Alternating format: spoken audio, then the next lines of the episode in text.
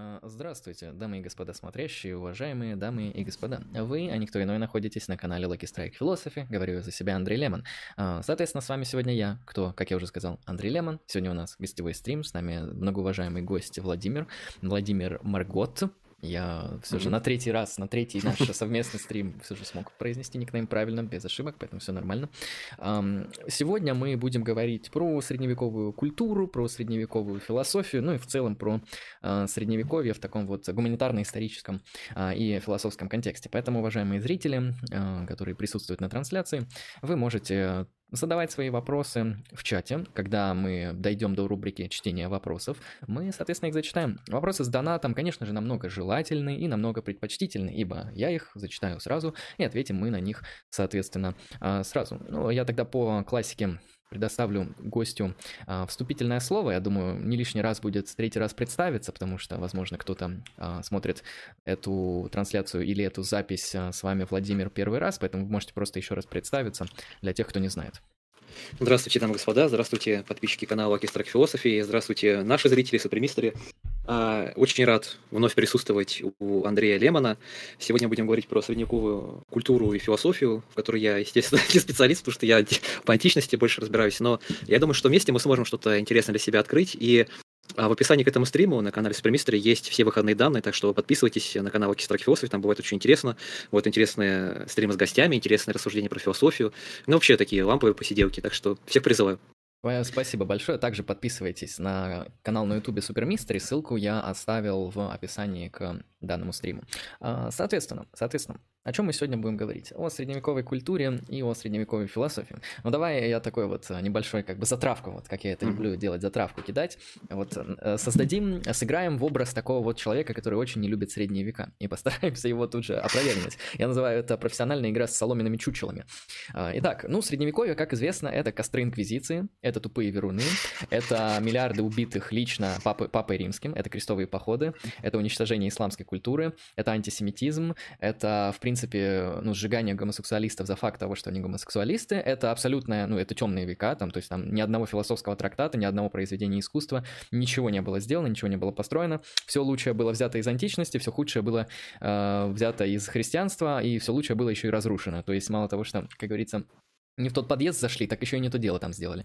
А, вот, вот если говорить, соответственно, прямо, это правда или нет? То есть все ли так плохо было в Средневековье в Европе? Мы еще, я как понимаю, сегодня будем говорить про Европу.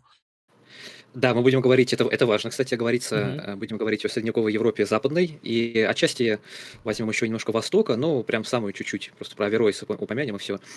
Э, взгляд такой, э, как бы сказать, очень э, мемный, страдающий средневековье, вот эти все группы ВКонтакте бесконечные, которые говорят о том, что средневековье было очень несладко, но исходя из того, что можно подчеркнуть, по крайней мере, из источников, по крайней мере, там писали на латыни и на греческом, потому что я могу как-то апроприировать, все было не настолько плохо. Во-первых, есть такой одиозный представитель исторической науки, как Альфонс Добш, вы, наверное, его слышали, знаете, он говорил, что есть непрерывный континуитет между античностью и средневековьем, и по факту Средневековье, оно началось очень поздно, и все это, естественно, было а, только гуманистами признано как средневека. То есть самые средневековые люди себя не называли medieval guys, там, вот это все mm. пришло уже гораздо позже, чтобы отделить эпоху просвещения, эпоху гуманизма, нового времени, раннего нового времени от эпохи древности. И вот в этот период, который занимает а, огромное количество времени, если мы считаем где-то 6 века нашей эры до, скажем, 15 века, то за это время происходило невероятное количество а, важных открытий. За это время были усовершенствованы технологии древности, были введены и начаты массовое использование таких а, вещей, как ну, повседневная ветряная мельница, там, водяная мельница, а, различные способы обработки металлов, выпуска оружия, совершенствованной техники по работе с материалами, да и вообще в целом наука не стояла на месте, она развивалась, просто это было очень специфическое развитие. И один из вот этих стереотипов, а, он очень важен, потому что наше повсеместное понимание Средневековья основывается на том, что это было глубоко религиозное общество, и это не стоит сбрасывать со счетов, потому что а, та культура, та среда, которая сложилась к началу VI века, она пропагандировала связь а, старых представлений о мире и включение этих связей в новый строящийся христианский мир, во Вселенную, где в центре мира стоит э, Спаситель, и вокруг него есть вот такая вот идея ореола спасения. Это характерно для Западной Европы, и это характерно для Византии. Только Византии еще более интересная история, потому что э, византийские философы и мыслители дорабатывали а, то, что им осталось от античности в античном же дискурсе. Они не создавали нового, они рекультивировали то, что им досталось от древности. И, скажем, когда какой-нибудь а, Маврикий, писавший стратегикон, такой трактат по военному делу, а, приводил в примеры рецепции из а, других трактатов Геродота, скажем, то он создавал это произведение, как будто бы он жил в античности. И такой дискурс очень характерен после того, как э, Юстиниан, да, и вот византийская вот эта вот империя, громадная, которая еще претендовала даже и на Италию, вошел в пик своего могущества. То есть все Скажем, в общем, все же мы можем говорить, что вот эти байки про то, что в Средневековье было все ужасно, потом наконец-то наступила эпоха Возрождения нового времени, и там все было более-менее удобоваримо. Как говорится, наука порешала, Верунов порешали, выгнали. Это, это все во многом не соответствует правде. А, ну, я с этим как бы абсолютно согласен, потому что, вот, э, по крайней мере, как минимум то, что я знаю про Средневековье, это как раз-таки э, монашеские ордена. Это, как я понимаю, довольно новое изобретение. Конечно, в античности, я как понимаю, было что-то похожее, возможно, те же самые э, школы античных философов э, представляли из себя в некоторых ипостасях что-то подобное, хотя очень спорно. А, и, конечно же, Средневековье, оно создало университеты. Университеты, те, которые существуют до сих пор, да, то есть университеты Британии, университеты Франции, Германии современной, э, они берут свое начало, свою структуру, свои какие-то традиции и обычаи вот как раз-таки со времен Средневековья. И в этом плане Средневековье это э, некоторое место, в котором образование, как вот в современном западном смысле, оно, в принципе, и появилось. Конечно, была Академия Платона, была Академия Аристотеля, э, ну, не Академия Ликея Аристотеля и другие типы образовательных учреждений в античности, но они, я как понимаю, также представляли что-то иное, и они носили совершенно не такой профессиональный характер, да, потому что средневековые университеты уже предоставляли людям а, образование именно в контексте конкретных специальностей, да, ты мог выучиться на юриста, медика или теолога, а, если не на еще кого-то, хотя вот, возможно, на еще кого-то, потому что я не совсем здесь компетентен. В этом плане у средневековья не все так плохо, а если мы возьмем уже философию, ту компетенцию, в которой я уже более-менее разбираюсь, то я могу сказать, что средневековье не было совсем темным, это не так, то есть работы Аристотеля, работы других античных авторов а, и новые, соответственно, работы, но в основном как бы комментарии Аристотеля, традиция комментирования Аристотеля, вот это то, что по-настоящему развивалось в эпоху Средневековья. Вы можете почитать Августина, это пятый, нет, это шестой век, по-моему нашей эры, он пишет очень, как бы, продуманно. Вот Августина не назвать тупым веруном, это было бы абсолютным абсурдом назвать блаженного Августина подобным человеком.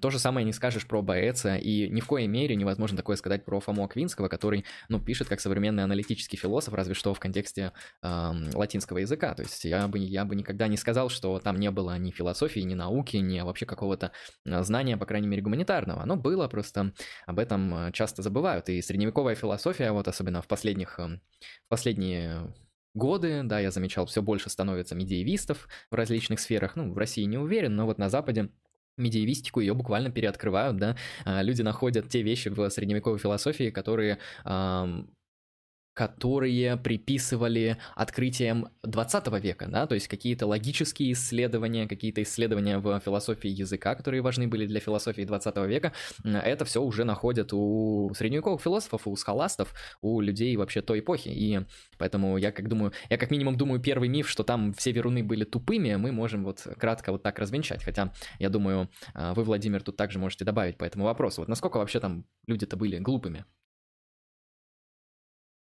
Вопрос хороший, но насчет глупости и вообще коэффициента интеллекта это глобальный вопрос, который касается не только средневековья, как можно вообще измерить глупость или интеллект mm-hmm. человека древности. Ну, мы имеем в виду в таком вот в общем смысле, то есть э, не в смысле IQ высокий, понятно, а в смысле там количество университетов, количество э, как бы какой-то интеллектуальной литературы, количество вот чего-то, что мы можем назвать интеллектуальный контент. Потому что часто говорят, что средневековье ничего вообще не произвело, может, может все же это не так? В Средневековье произвело очень много всего, и прежде всего это были а, иные, иные трактовки, иное понимание наследия древности. Если на Востоке, Византии, все это было как бы руминировано, пережевано десятки раз, то на Западе это было совершенно новое направление, такая свежая струя философии. И здесь я хотел бы а, сказать, что, а, ну так как я больше все-таки тяготею к античности, да, вот этот э, континуитет между античностью и средневековьем, он был довольно прозрачным. И, э, скажем, когда вот говорят не то, что про Верунов, там, да, вот, скажем, вот эти древние традиции это языческие, они остались в Европе-то или нет? И мы находим у многих авторов, э, скажем, э, у тех, которые описывают историю мировингов, историю Франского королевства, упоминание о том, что действительно сохраняются, скажем, гадания древние, которые называются сортес, даже среди священнослужителей, и они запрещаются, и это мы можем судить по той реакции, которую описывают церковники в своих книгах, да, вот есть, скажем, одна из, э, одно из постановлений Орлеанского собора 511 года, которое говорит о том, что а, какой-то, если какой-то священнослужитель решит э, прибегнуть к гаданию, которое называется сортес по жребию, то он, э, или гадание через святых, сортес санктурум, то он должен принести покаяние, должен быть исключен из церковного общения. То же самое мы, например, видим в обращении, скажем, каких-то королей, которые представляли из себя светскую власть наравне с церковной властью, где скажем, какой-нибудь э, Хлодвиг, да, по Григорию Турскому, э, или там Мировей, сын Халдиона, гадает, э, пробегая к священным книгам, к священному писанию, скажем, к Евангелию, да, для того, чтобы познать свою грядущую судьбу. И интересно, что эта церковная культура находится в симбиозе с народными традициями. Она постоянно продолжает совершенствовать то, что уже было. Григорий, который первосвятитель, который Папа Римский, Григорий Великий, Григорий Первый, он, например, говорит о том, что нам, э, в одном из письме э, своему э, коллеге, наставляет его, говорит, вот нам надо как-то соединить те представления, которые есть у дикарей, которые приносят жертву дьяволу, и то, что у нас есть. И таким образом появляется церковный календарь. Да, вот это, значит, там следующая картинка. А, когда, например, мы говорим о культуре, которая церковная, да, вот место, то в место включаются праздники на те места, где раньше стояли языческие римские праздники.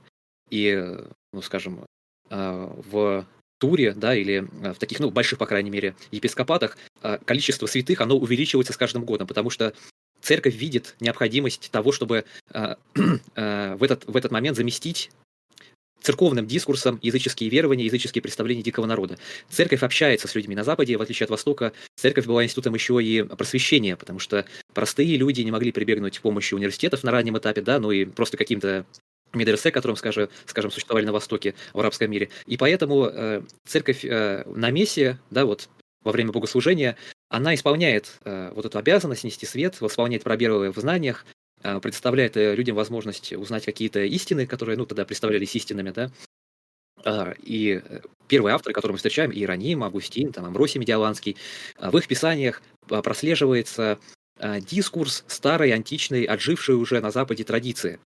А, в календаре, скажем, который э, устраивает Папа Лев э, в V веке, да, в Риме, говорится о том, что э, мы вот с заботой смотрим на то, как развивается наша жизнь, ну, как бы жизнь интеллектуалов, да, вот, например, в послании к Аббату Мелиту, который умер в 624 году, он говорит, вот мы должны включить этот глобальный канон в жизнь простого человека. И не просто, чтобы это были какие-то места, где будут рассказывать события из Писания. Нет, и в свадьбе тоже, в заключении брака скажем, когда э, мы находим, э, ну, то есть самая первая община, да, там вообще не было брака, там, там не было никак то регулировано, да, и тот же самый Адельф Поэтис, он э, довольно рано-таки был э, искоренен на Востоке, вот, и особенно в Египте. Э, но вот, скажем, сакраментария Геласия, это такой кодекс, э, старый сакраментарий, середины 8 века, говорится о том, что э, э, теперь брак должен быть заключен как таинство.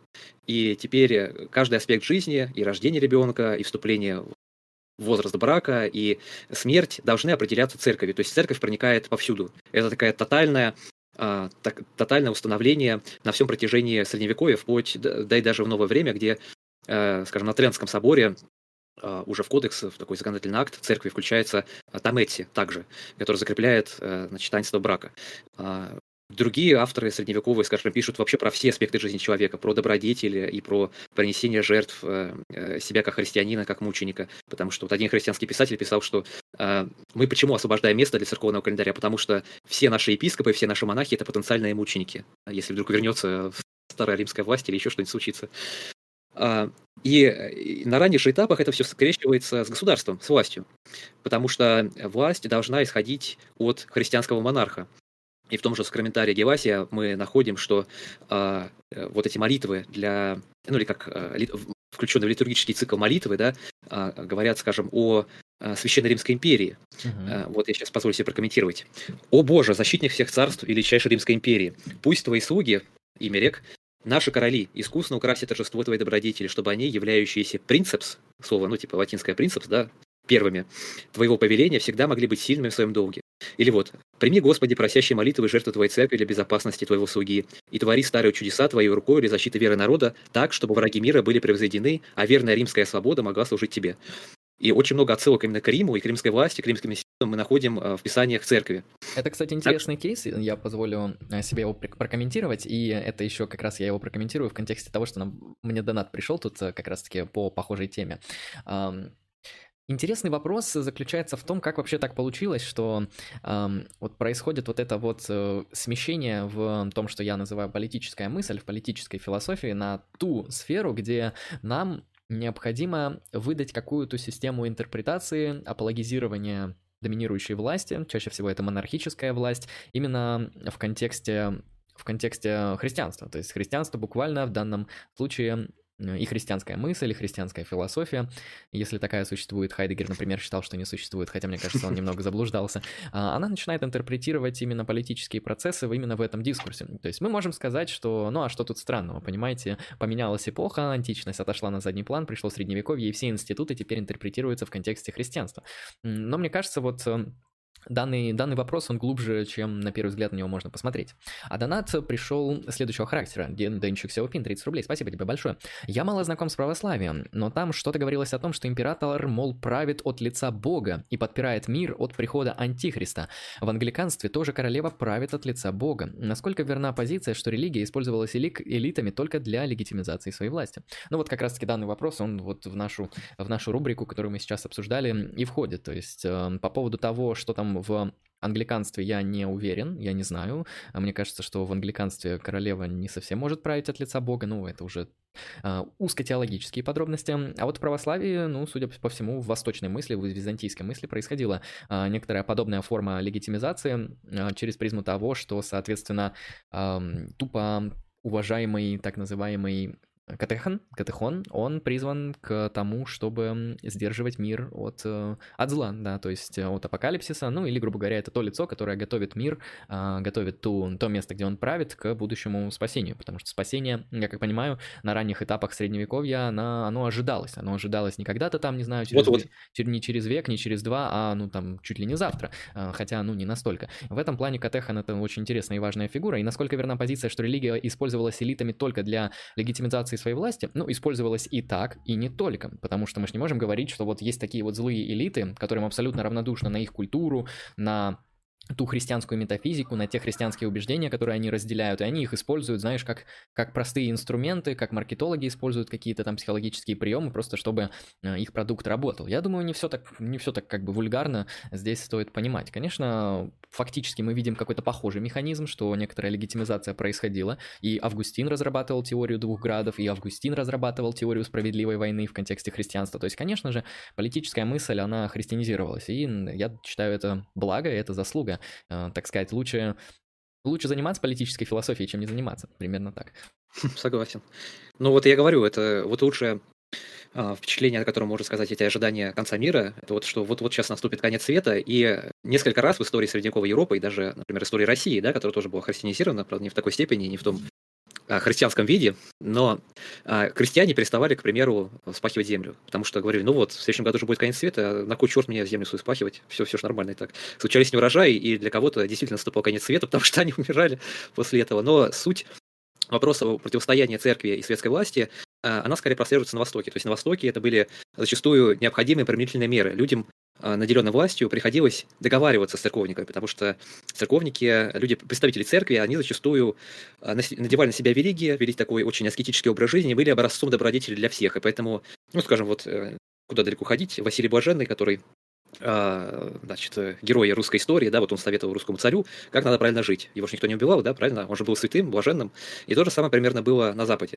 Только строительство такого монументального храма светской религии а, светского, светского религиозного, а, оно началось очень рано. И те корни, которые можем проследить, они находятся во французском государстве. Достаточно упомянуть, скажем, усилия, предпринятые Пипином III, Карлом Великим и их преемниками для организации а, грандиозных ритуалов, литургических церемоний и вообще всей французской политики, которая была сопровождена массовой работой риторики да, для людей, которая подчеркивала христианскую теократическую концепцию правления. И они обращаются сначала к Римской империи, как образцу, ну, люди еще помнят Римскую империю, там было хорошо, а потом уже на смену этому в 775 году Карл Великий предлагает идею библейскую, то есть он говорит, что его царство подобно царству царя Давида и царству царя Соломона. И а, это один из стандартных риторических приемов всех каролингов, обращение к Франкии, как Новому Израилю. То есть это не только наша вот эта грандиозная православная тема про Новый Иерусалим. Это еще и во Франском королевстве было, правда, давненько, но 9 век, но тем не менее. А на Западе постримский мир, он разлагался очень долго. И несмотря на то, что раннесредневековая Европа меняла жизнь людей, старалась ее полностью изменить, эти ритуалы остались. И, скажем, а, вот в таком а, слове, как куртуазность, куртуаз, да, вот это рыцарская романтика, поэзия любви, стихи к прекрасной даме, какое-то э, поведение, поведение отношения между вассалом и сеньором, и господином. В этом прослеживается то, что можно было сказать варварский дискурс, то есть дискурс тех франских, германских племен, там, бургундов, франков, лангобардов, которые заселили территорию бывшей Римской империи и установили свои нормы почитания общественных ритуалов. То есть это уже было такое светское выверенное общество, которое достигло своих пределов в эпоху позднего высокого средневековья, скажем, в 14-15 веках, когда рыцарские романы и вот сами эти рыцарские поединки стали просто, ну, must-have, об этом все говорили. Э, очень много чиновников, э, так сказать, имперских и даже королей погибали э, за прекрасную даму, за то, чтобы как бы, поучить руку прекрасной даме. Потом поэзия трубадуров, поэзия мини-зингеров, которая во многом была присуща этим э, как бы, дворам высоких, э, высоких э, значит, благородных мужей. А дам. вот у меня тут, знаешь, какой вопрос возник вот по поводу рыцарства и прекрасной дамы. Эм, вот, соответственно, а были ли такие случаи, когда рыцарь получал свою прекрасную даму? Потому что, ну, лично я из того, что знаю, большая часть сюжетов, она связана с тем, что а, подобный тип дамы, он является, грубо говоря, трансцендентным. Ну, условно, то есть он а, ни в каком виде недостижим. Возможно, это, кстати, бы подошло для какого-то лакановского анализа, но в лакане я не так силен, чтобы проанализировать вот эту ситуацию, когда человек а, безумно эротически хочет свой объект, но в то же время не менее безумно он от него отстраняется и старается его как бы получить, а одновременно не получить. Ну, диалектика, все дела дела. Поэтому угу. у меня вот э, чисто вопрос, а были ли вот какие-то фактические, у нас есть основания считать, что вот э, все же рыцарь получал свою даму, и это не просто миф, а это, ну, как бы некоторая практика, которая была. Ну, то, что упомянули, это как раз э, то, что нужно было для людей. Им нужно было недостижимое. То есть, по факту, все романы, роман Рози, там, песня Ирландии, они описывают как раз вот это недостижимое. И это нужно было как стремление к какому-то чувственному познанию, скажем, ну, если очень сильно огрубить, э, образа женственности, Девы Марии, то, что, скажем, э, описано в романе «Нарцисса Златоуст» одного немецкого писателя. Но суть в том, что если вы приближаетесь к этому подарку, как бы, да, от судьбы, если вы все-таки добиваетесь руки прекрасной дамы, то это сразу, сразу же теряет ценность, когда вы это получили. Конечно, были примеры. И при дворе э, Ричарда Львиное сердце, при дворе Генриха IV э, рыцарские турниры приносили людям, собственно говоря, то, что они хотели. А, но вот не недоступная любовь, несчастная любовь, она привлекала гораздо больше, потому что вот это страдание и, ну, такой вот высокое стремление к недостижимому было гораздо более важным, чем фактическое подтверждение, ну, там, грубо говоря, половой акт с какой-то какой-то прекрасной дамой, и, э, ну, как бы предопределяло то, что человек будет действовать благородно и дальше. Вот, поэтому mm-hmm. вот ну, то есть дама — это всего лишь некоторый Понятно. такой, всего лишь элемент очень сложной системы, которая имеет цель не в виде этой дамы, а в совершенно иной практике. В практике как раз-таки э, придется произнести тавтологию в практике практикования добродетелей и в практике такой вот, э, ну, чуть ли не святой, ну, либо приближенной к какой-то благородной жизни жизни. И женщина здесь всего лишь некоторый один механизм в этой всей очень сложной системе, и, соответственно, как бы на самом деле цель э, достичь этой женщины, она, как бы, ну, не фактическая, она такая вот чисто символическая. Говорим одно, но на деле преследуем другое. Да, безусловно. И что самое интересное, да, вот есть картинка с рыцарским турниром, а, картинка номер 7. Э, и э, вот не только же, как бы сказать, рыцарские турниры все это вдохновляли. Был еще двор пышный, да, был какой-то этикет у королевской власти. Королевский двор выезжал на охоту, и была специальная традиция, ритуал, который сохранились, скажем, в аристократических домах сейчас вот во Франции, в Англии, в Британии. А, кроме этого, еще и честь, достоинство, да, то, что вот мы потеряли, то, что это хотели вернуть традиционалисты в свое время, когда писали готические романы в XIX веке, когда, скажем, а, в битве при Креси какой-либо из аристократов поднимал, из рыцарей, поднимал руку, его должны были без, э, без того, чтобы избивать, без того, чтобы убивать, выпроводить и взять в заложники. Культура чести, да, казалось бы, ну, это не такая уж сложная вещь, но просто достаточно было поднять руку правую наверх, э, ладонью вверх, и все, и человек освобождался от смерти, то есть он сдавался добровольно. И это соблюдалось. Э, некоторые монархи, которые не соблюдали этот этикет, э, признавались неблагородными, недостойными, от них отворачивалась и знать, и народ.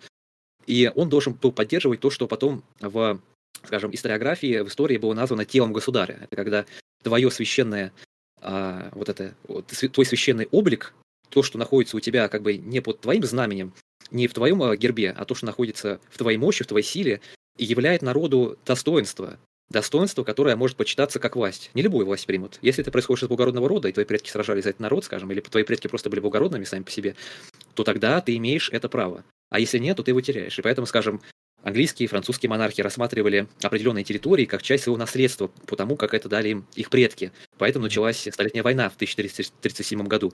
Поэтому начались всякие войны в Бургундии и во Фландрии. Именно потому, что вот земля, скажем, вот наследие плантагенетов, она принадлежала лично монарху, его семье. Это было не народное достояние, нет. Э, очень замечательная история была описана Жаком Легофом в его книге про Средневековье. Это один из представителей школы аналов. Он говорил, что когда какой-то крестьянин приходил в деревню а, после долгого путешествия, странствия, обучения и говорил на разных языках, его принимали за сумасшедшего. Мол, зачем ты так много языков знаешь, когда ты можешь говорить и так? Ты подчиняешься королю, у тебя есть вера Христа. Зачем тебе так много языков? Или, скажем, когда один из святых а, упрекает философа во сне, говорит, ты больше увлекаешься мудростью язычников, это цицеронианство, а не христианство. И э, для человека высших кругов было очень важно понимать его место в этой градации. Это была строгая иерархия. Ты должен быть э, подчинен своему сеньору, если ты вассал, да, и, конечно, вассал обязан был исполнять некий ритуал. Например, такой ритуал, как амаш. Это когда а, вассал становится на колени, и сеньор, господин, берет его руки в свои руки, как бы в ладони, принимая таким образом его клятву верности. Ну, очень древний такой обычай, на самом деле, но суть в том, что он сохранялся на протяжении огромного количества времени. Мы видим и то, что здесь ритуал... очень серьезная иерархия, как вот э, ты описал ранее, и она прям э, в каждой практике, в каждом символическом жесте, вот просто она вшита в культуру, и это, по крайней мере, на протяжении всех средних веков никуда не уходит. Это, а, знаешь, довольно интересно, потому что, знаешь, часто я замечал, что вот христианство, христианскую культуру, а, ее обвиняют в том, что она породила эгалитаризм, что вот были великие аристократические, там, не знаю, греки, римляне, а, другие представители античных цивилизаций, и вот пришли христиане, сказали, что мы все равны перед Богом, и все, и началась как бы не знаю, современная Америка, там еще что, какой-нибудь кошмар произошел, Байден победил на выборах, вот, вот что произошло, потому что христиане. Я не знаю, то есть эти люди, если мы просто начнем смотреть, как исторически выглядела средневековая Европа, это очень иерархическое общество. Я вот, ну, здесь не эксперт, чтобы сравнивать, но мне кажется, что как раз-таки христианские общества, христианские культуры Западной Европы, они не менее иерархичны, а может быть даже в некоторых моментах более иерархичные, чем какие-то а, те самые великие культурные центры античного мира, да, потому что когда говорят про Рим, говорят про республику, когда говорят про Грецию, говорят про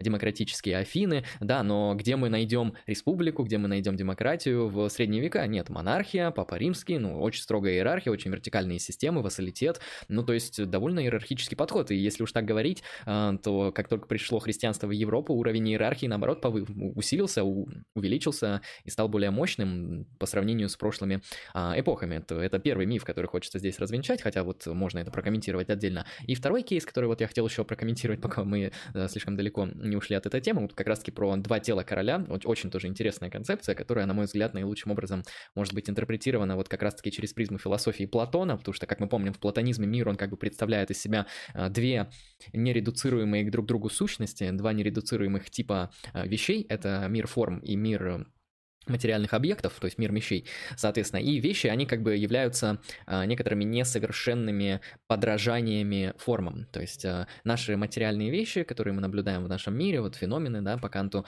а, они той или иной, тем или иным образом могут приближаться или удаляться от тех или иных идей, да, форм, которые являются образцами этих самых вещей. И когда мы говорим про два тела короля, то здесь, конечно же, одно тело это то самое физическое, материальное, временное, приходящее, да, изменяющееся.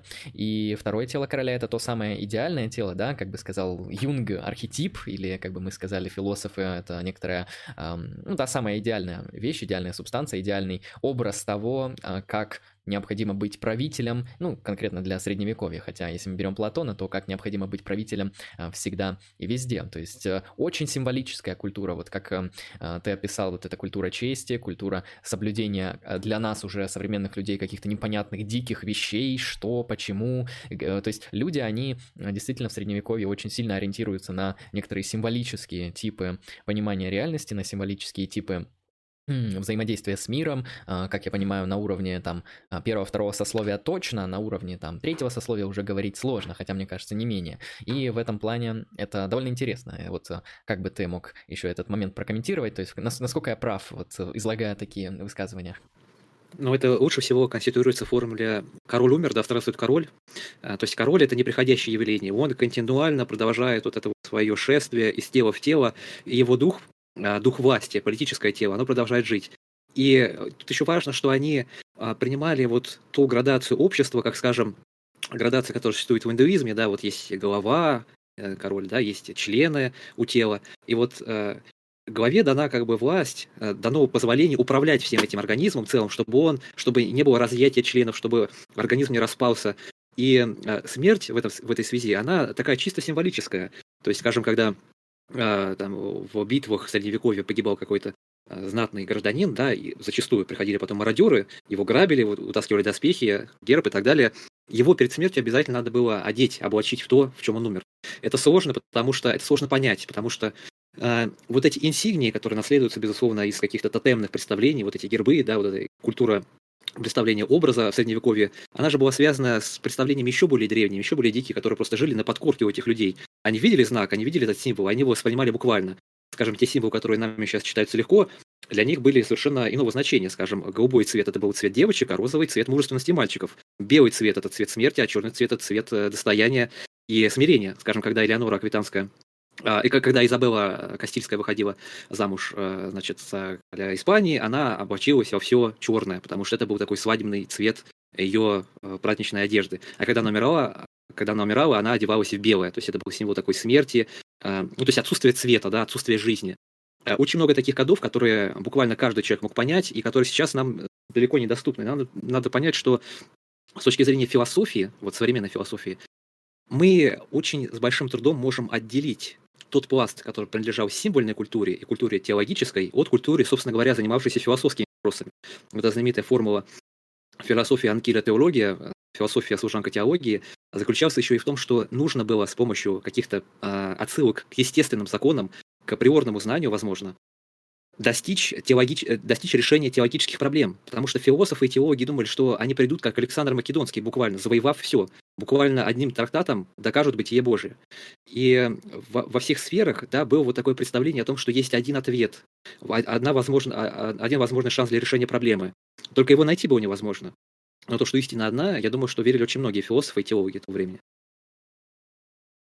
Это, это отлично. Я еще всегда удивляюсь средневековому миру, насколько он вот как раз-таки символически нагружен. Хотя я вот не видел подобных исследований, но мне кажется, вот некоторый современный мир, а, о котором там тот же самый Роланд Барт пишет, как мир, который погряз в там симулякрах, как мир, который а, просто полностью существует в виртуальном пространстве, да, ну, виртуальном именно в философском смысле, а не в смысле за компьютером сидят, хотя это тоже а, в пространстве чистого какого-то знаков, у которых нет означающих, вот, и это критика современной культуры, и в этом плане мы можем говорить, что, знаете, средневековье, оно как бы не особо-то и отличалось, просто э, символы были другие, э, структуры мышления были другие, и типы восприятия, конечно, были другие, там был Бог в центре, э, центре всего, относительно как-никак а, теоцентричным. Это все а, часто обзываются таким вот ярлыком, который иногда ну, не совсем понятно, что значит, а иногда слишком вульгарен для объяснения очень сложных процессов, на мой взгляд. Но так или иначе, так или иначе, в плане символизма а, можно сказать, что средневековье было намного символичнее, а можно сказать, что нет. Вот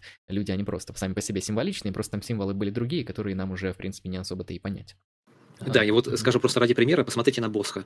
По всей видимости, он принадлежал какому-то духовному течению монашескому, и то, что изображено на картинах, значило очень много. А то, что мы сейчас читаем, это полная ерунда, и мы вообще не понимаем Босха.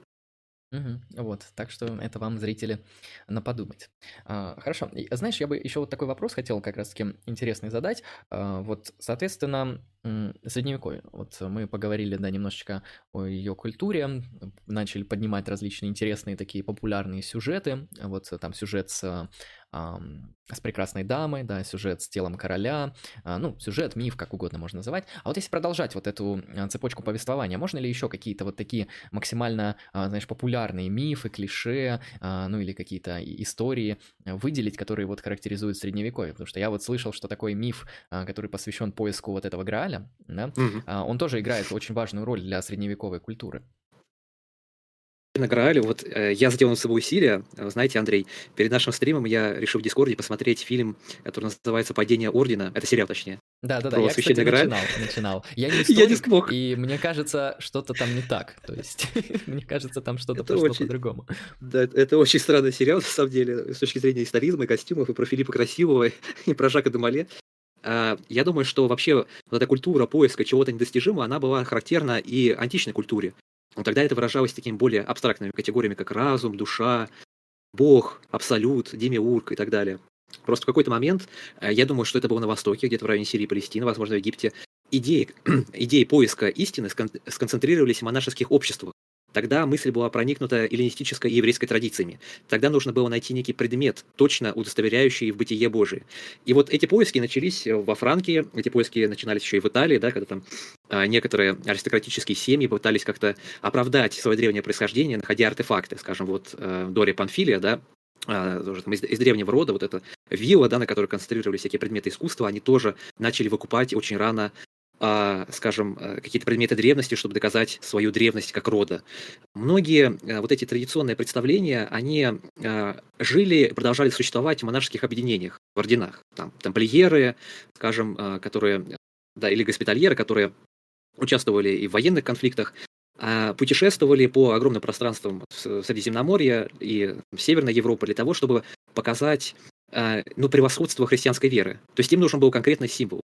И вы знаете, что на Западе гораздо более силен, скажем, культ Девы Марии, потому что Дева Мария представляет э, образ э, не тот, который был в Византии, скажем, образ не а, матери, которая символ рождения Спасителя, а дамы, за которую стоит биться. И в том числе и за Деву Марию, скажем, бились очень многие рыцари Средневековья, с ее именем они что умирали на устах, это Ава Мария Деус Фульт, вот эти все дела. Uh-huh. А это, кстати, а... я же как понимаю, является таким довольно серьезным культурным различием с Востоком, с, ну, с Востоком не исламским, а с Востоком тем, который мы сейчас называем православным, потому что Дева Мария в этой культуре всегда понималась именно как мать, именно как Богородица, именно как вот, э, ну, явно не как женщина, явно не как жена, не как, может быть, девушка, не как э, что-то, что представляет вот такой, может быть, даже эротический интерес, то есть нет, ну, просто мать, как вот как социальная роль, может, как, не знаю, как гендер, как архетип. Да, даже вот интересно, что многие мыслители, философы, теологи, скажем, вот Абелиар, да, и его возлюбленная, а, ну, они пытались жить философской жизнью именно для того, чтобы отрицать эту сексуальность, сексуализированность, которой, безусловно, была проникнута средневековая жизнь, да, и взять хотя бы там те же предметы одежды, кюлоты какие-нибудь, да, камизы, кюлоты, вот как они выделяли вот эту а, мужскую силу, да, буквально там гульфики, и, скажем, вот есть такой интересный предмет оружия, как булок. Это кинжал в форме мужского члена. Его носили на том же месте, где, собственно, был половой орган у мужчины. И это все выделялось очень ярко, очень естественно. А, в какой-то момент даже вот, э, скажем, шоссы, такие вот, э, ну, как брюки, я не знаю, как правильно назвать, они облегали тело настолько, что были видны, э, значит, каждый мускул тела мужчины. Соответственно, а, вот недостижимость этого идеала очень характерна в истории того же самого Беляра, когда его возлюбленная пишет, зачем ты влюбляешься в обычную смертную женщину, да, вот в обычную Э, ну, буквально там бабу, да, чтобы с ней провести всю жизнь и не отдаваться уже изучению философии. Зачем ты посвящаешь жизни человеку, когда ты можешь посвятить, посвятить свою жизнь вечности? Ну и мы знаем, что у Беляра потом аргумент. были проблемки. Я думаю, я думаю в современности да. вот э, людям можно так, так вот подходить на улице и говорить, то есть вот ты, сантехник Иван, зачем ты посвящаешь свою жизнь вот э, какой-нибудь там Ирине, вот ты же можешь ее посвятить философии. Да, ну вот тут, кстати, в чате у вас появился Мердин, у него есть канал свой на ютубе, он тоже посвящен Средневековью. Ой, тоже, он просто посвящен Средневековью, он специалист гораздо более крупный, чем многие э, люди, которые изучают Средневековье. Вот я вам советую, если вам интересно про Средневековье, как раз э, к нему прийти, у него там много материала. Угу. И а, вот возвращаясь... Время. Угу. Да, возвращаясь к этим стереотипам, а, еще очень интересно, что а, есть стереотип, который отчасти является правдивым. Это про пьянство, обжорство и так далее аристократии, особенно высших таких вот аристократов и королей. Во многом а, действительно в Средневековье было мало чем развлечься. Ну, охота, турниры, возможно, какие-то интересные вывозки.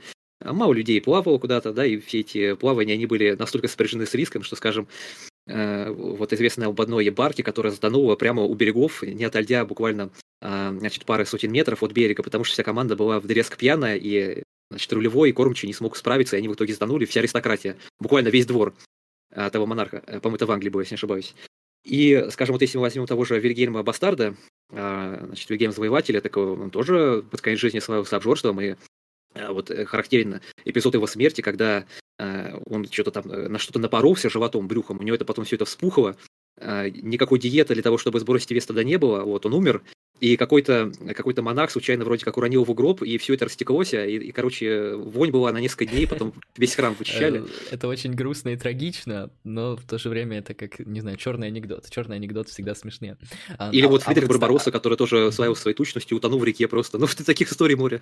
Ну, если доспехи не снял, то утонуть несложно, я бы сказал. А вот насчет э, э, алкоголизма, ну, точнее, употребления в излишнем количестве алкоголя и поедания излишнего количества еды, э, это, я как понимаю, понимаю, было не только у второго сословия, но и у первого? Или мы можем говорить только уверенно за второе?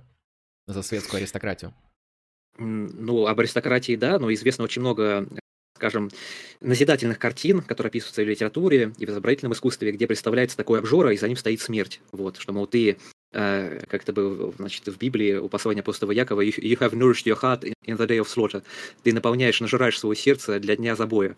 Э, очень много пытались увещевать людей, да, и, скажем, уже в 13-14 веках эта культура переходит и в города, потом города становятся свободными, вольные города появляются, да, вот такое выражение э, «воздух города делает свободным», оно примерно тогда появляется, и, ну, высшие сословия, высшие гильдии, да, вот классы такие прослоечки общества, которые собирают, аккумулируют большое количество денег, они тоже ну, придаются отчасти вот этой такой жизни роскошного, э, значит, представителя зарождающейся буржуазии, особенно это характерно для Франции и Италии, и они уже становятся новой властью. То есть э, уже, э, скажем, в Генуе появляются первые банки, потом появляется культура ростовщичества в целом, да, появляется возможность аккумулировать э, деньги и перераспределять их. Торговля становится вот более примерно вот эта вся финансовая, банковская и прочая кредитная система появляется и складывается?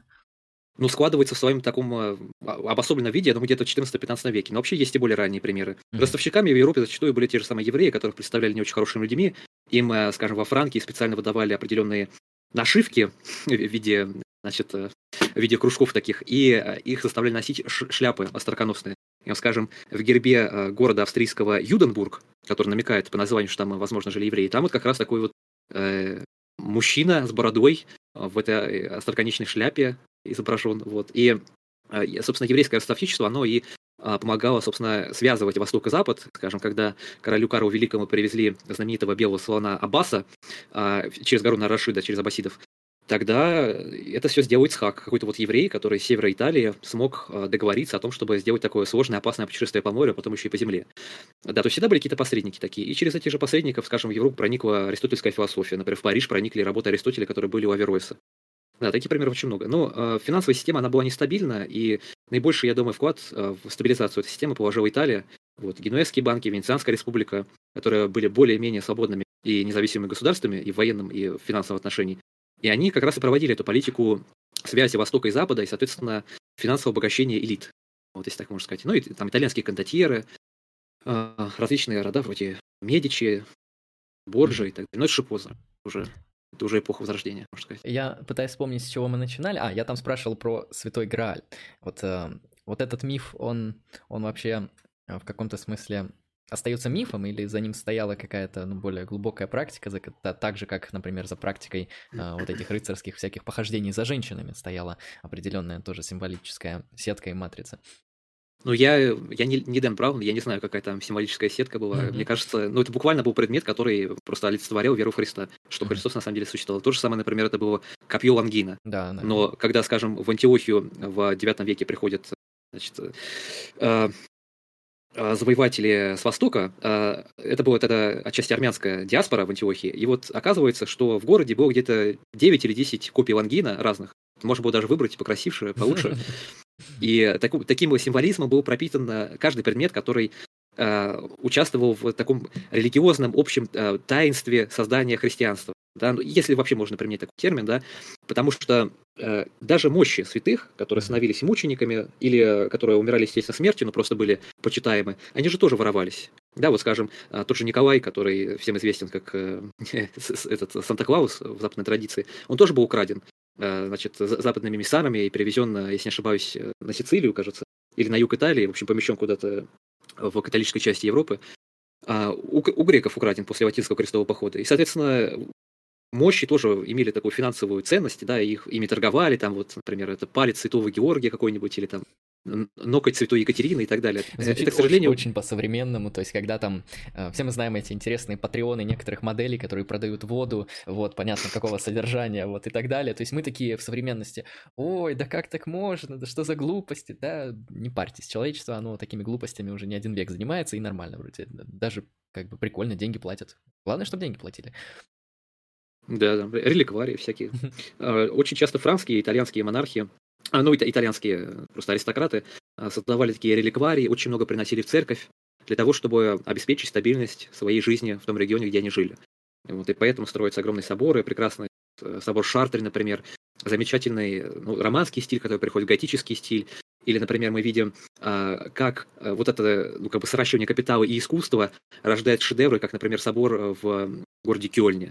Да, вот собор, который был построен обществом каменщиков великолепная вот, вот архитектура, а, или там строительство монастырей тоже было профинансировано светскими властями зачастую. Ну, некоторые монахи тоже сами организовывались. А, э, по-моему, это Гер, Герхард Рильский, но не тот, который из Ведьмака, Герхард а, из Рилля, а, он построил вместе с своим а, значит, братством собор в Кёльне, который отчасти пострадал после известной мировой войны, но э, на Востоке э, то же самое, ту же самую роль исполняли богатые семьи, богатые рода из э, Византии, которые э, очень э, так интернационально были завязаны на одном деле, на строительстве христианской империи. И на Византии, скажем, вот, на византийском примере это были армянские рода из, скажем, эпохи уже после Юстиниана, потом и саврские, да, там, правители, и это было разноплеменное общество. А в Европе, в западной границе, они были более, более важными, они несли более важную суть. Это были родовые родовое владение царей, э, родовое владение королей, и они переходили их детям. И, соответственно, эти границы зачастую были священными. И поэтому Объединенная Европа, которая появилась уже гораздо позже, при Наполеоне, она пыталась сломать средневековую модель мышления людей для того, чтобы предоставить им новые возможности, открыть им их права. Потому что в каждом городе, в каждом, э, скажем, графстве, если мы берем Британию, были свои какие-то нормы законодательные. Они переписывались, они сохранялись. Во французской это, кстати, деревне... А, а, вообще ага. идеальная система для либертарианцев. Я даже слышал, что некоторые либертарианцы, по-моему, Хоппи, он, в принципе, во многом апеллирует как раз-таки к средневековой вот такой вот феодальной системе Западной Европы, просто потому что это что-то, что очень похоже на анкап, в контексте очень высокой степени автономии, потому что вот как раз-таки единое, гомогенное, общераспространенное, общеобязательное законодательство, оно начало появляться, ну, как бы после эпохи просвещения, после вот действий Наполеона и всех вот этих реформ, связанных с связанных с появлением национальных государств. А то, что было до национальных государств, это вот, э, ну, по факту анкап, ну, в таком вот натянутом смысле, конечно, где ты приезжаешь в одну деревню, там своя автономия, своя власть, свои законы, свои традиции, обычаи, буквально там, не знаю, 30 километров от нее отъезжаешь, там уже все по-другому. И в этом плане э, вот для либертарианцев Средневековье это идеальное место, куда наилучшим образом надо возвращаться. Ну а когда монархам понадобилось построить свою империю, такие примеры были, например, Карл Великий и Шарлемань, так они прибегли к помощи Востока, и, скажем, рецепция а, права Юстиниана, дикест Юстиниана, очень хорошо известна при дворе, при дворе Карла Великого. То есть они брали все лучшее из римского наследия. Э, то же самое, скажем, э, если мы посмотрим на Византию, то Византия старалась приумножать э, то, что у них было, то, что у них осталось от античной эпохи, и вводить строгую такую церковную последовательность, но при этом сохранять национальные языки. Поэтому никто не был против Византии, против того, чтобы славяне а, делали литургию или переводили Библию на славянские языки. А на Западе нет. На Западе это был закон, и это, были, это был латинский язык. Поэтому переводить э, Библию на местные национальные языки, когда появились нации, это было очень опасно. Были попытки, да, вот, например, в XIV веке э, переводили Библию на немецкий язык, но все это заканчивалось не очень хорошо, и часто такие произведения придавали аутодафе. Потому что латинский язык, он священен. На Востоке такого представления не было. Угу. Ну, на самом деле, да, за этим стояли определенные обоснования, и очень сложно обосновать, почему... Вот, например, в исламе мы можем легко обосновать, почему Коран нежелательно переводить на другие языки, потому что, ну, соответственно, арабский — это язык, на котором Бог говорит в каком-то смысле. А вот с латинским, ну, это не совсем так, то есть латинский язык и язык божественного откровения — это разные языки, и более того, сам Новый Завет, который является сердцевиной христианства, он не написан на латинском, он написан, по-моему, на греческом же, да, в основном, а, по крайней мере, некоторые его части. Ну, и, и слова Христа, видимо, они все-таки были арамейскими. Ну да, арамейские, вот, а тексты греческие. Сам текст, да. Вот, поэтому очень было, я думаю, не просто обосновать, почему латинский это более важный язык, но фактически, да, фактически никуда ничего не переводилось, и вот как ты говоришь, даже это неким образом преследовалось. А, Иероним Стридонский перевел вульгату. Mm-hmm. И любопытно, что первые отцы церкви, первые, ну, такие столпы церкви на Западе, а, святой Августин, который в православной традиции блаженный Августин, не владели греческим языком. Вот, да, даже такое, даже такое. А вот у меня, кстати, еще интересный вопрос такой возник э, вот в контексте иерархии, когда мы говорили по поводу католической церкви. Ну, она, понятно, не сразу появляется. Через какое-то время, на каком-то периоде средневековья, появляется католическая церковь. И вот Соответственно, мы можем задать себе такой вопрос. А как это так получилось, что у католической церкви, у вообще людей из духовного сословия была власть, которая иногда превосходила власть э, людей с армией, людей с оружием, людей с ресурсами, с деньгами и с силой. То есть а, вот э, это же для современного человека абсолютно непонятно, как это человек, будучи просто э, последовательным христианином, там в контексте какой-нибудь католической организации или в контексте какого-нибудь ордена, а, он имеет намного больший и статус, большую важность, чем человек, у которого есть деньги, власть, сила, оружие, влияние. То есть как это вообще так получается, что какие-то там символические вещи, они оказывались более влиятельными? Вот как, как мы можем вот про апологизировать, вообще объяснить людям, почему духовное сословие в Средневековье, оно, ну, как бы вообще имело вес, потому что оно, конечно же, оно не всегда было на доминирующих позициях, это понятно, но так или иначе мы видим, что оно явно не, на, не аутсайдером было. Но если я могу размышлять в таком политическом смысле, хотя мне вообще политика очень не близка, то я думаю, что на Западе сложилась очень своеобразная ситуация после падения Рима в 476 году, когда власть фактически оказалась в руках Григория. А, в руках церкви в целом, руках э, Григория, да, вот э, а папство, институт а, церковный, он доминировал, а, потому что светским властям не было дела до государства. Когда готы приблизились к Риму, все богатые знатные люди, они сбежали в 40 году в Равенну. Рим по факту был очень долгое время в запустении, его отставили. И вот именно этому событию посвящает свое произведение, ну, как бы приурачивает свое произведение Августин о Граде Божьем. Потому что он говорит, тут видите, языческие боги, языческая власть, она потеряла контроль над республикой, над империей, она превратила ее в жертву для дикарей. Хотя ну, вестготы, которые грабили Рим, не востготы, которые пришли потом, они, в общем-то, и не особо уничтожали что-то христианское, потому что они это были, ну, более-менее там романизированы, эллинизированы. Но, тем не менее, он вот в своем риторическом этом дискурсе говорит, что церковь, э, и только она может являться столпом и таким маяком для направления всей паствы, направления для, всего, для всех людей. А язычники, языческие философы – это раскольники. Они пытаются перетянуть одеяло на свою сторону и пытаются своими древними мудростями, древними греками запутать людям мозги. А вот видите, что получается, государство они не удержали. И э, на Западе все это пространство э, значит, Средиземного моря западного, оно принадлежало э, окаймлению пап. Папы были ответственны за то, что творилось на Балканах, в Северной Африке, в Испании. И даже по большей части греческие острова, в том числе и Крит, и Кипр, они тоже были под властью папы, потому что до раскола, до Великой схизмы 1954 года они э, несли функцию образования этих людей. Византии было на самом деле не до этого, потому что Византия строила светскую империю с, теократическим, э, с теократическим уклоном. Они скорее воевали друг с другом. Они, скажем, у них были такие команды э, в их городах, э, команды крестничих, синие и зеленые, которые поднимали восстание и даже угрожали свергнуть Юстиана Первого великого. А, им нужно было решать свои собственные проблемы со своей элитой, договариваться, уметь договариваться. А на Западе, мне кажется, светская власть просто была изначально отделена, и она была более слабой. Она была и народной, если брать узготов. Она была не такой сильной, как римская власть. Институты римские, они были разрушены. И на их место очень органично влились э, епископства. Разные такие вот церковные объединения, которые занимались просвещением народа и которые несли на себе бремя ответственности, в том числе и светской. Там Григорий, например, приказывает восстановить некие, ну, он начнет делать послания вот э, своим коллегам, говорит, вот нужно восстановить э, оборону Рима там или какие-то стены, сам едет в Константинополь договариваться с византийскими императорами, не понимает, что там происходит, вообще эту политику, вот эти все интриги, уезжает, не получив хорошего ответа, и начинает просто делать свое дело на местах. То же самое в Галлии, например, которая стала государством франков. То же самое в Испании, которая была под властью готов. Э, на каждом этом месте были свои, ну, скажем, вот а, Исидор Сивильский, да, вот он жил как раз в Испании, в Ослотской, э, он пытается на своем месте делать максимум, что может для своей общины. И он показывает своим поведением, как должен себя вести христианин. Он пишет какие-то трактаты, какие-то произведения, рассылает письма и пытается построить таким образом идеальное государство. Потому что в Библии же, ну, в Евангелиях написано, то, что будет связано на земле, то будет связано на небесах. Если мы построим идеальное общество здесь, то то же самое будет на небесах, правильно? И каждый папа стремился построить такую идеальную э, общества без противоречий, без конфликтов, без гражданских войн, а, они действительно становятся в какой-то момент такими проводниками, ну что ли, просвещения, грубо говоря, проводниками чего-то сильного и могущественного для простых людей. Угу. Ну, если мы будем это оценивать именно таким образом, то довольно все понятно. Хотя, мне кажется, конечно же, здесь э, необходимо было этим людям задаться о том самом важном для теологии, для богословия вопросом, связанным с тем, можем ли мы достичь Царства Небесного на земле. Да? То есть э, Царство Небесное, оно же все же небесное. Здесь мы можем всего лишь очень успешно или не очень успешно подражать Царству Небесному, но само Царство будет создано, ну или я не помню, оно там создается или оно существует Богом. Нет, по-моему, Царство Небесное, оно существует, и туда попадают души, а потом Бог пересоздает мир. Ой, нет, это христианская метафизика, это такая сложная вещь, вещь, особенно христианская эсхатология, не буду пересказывать.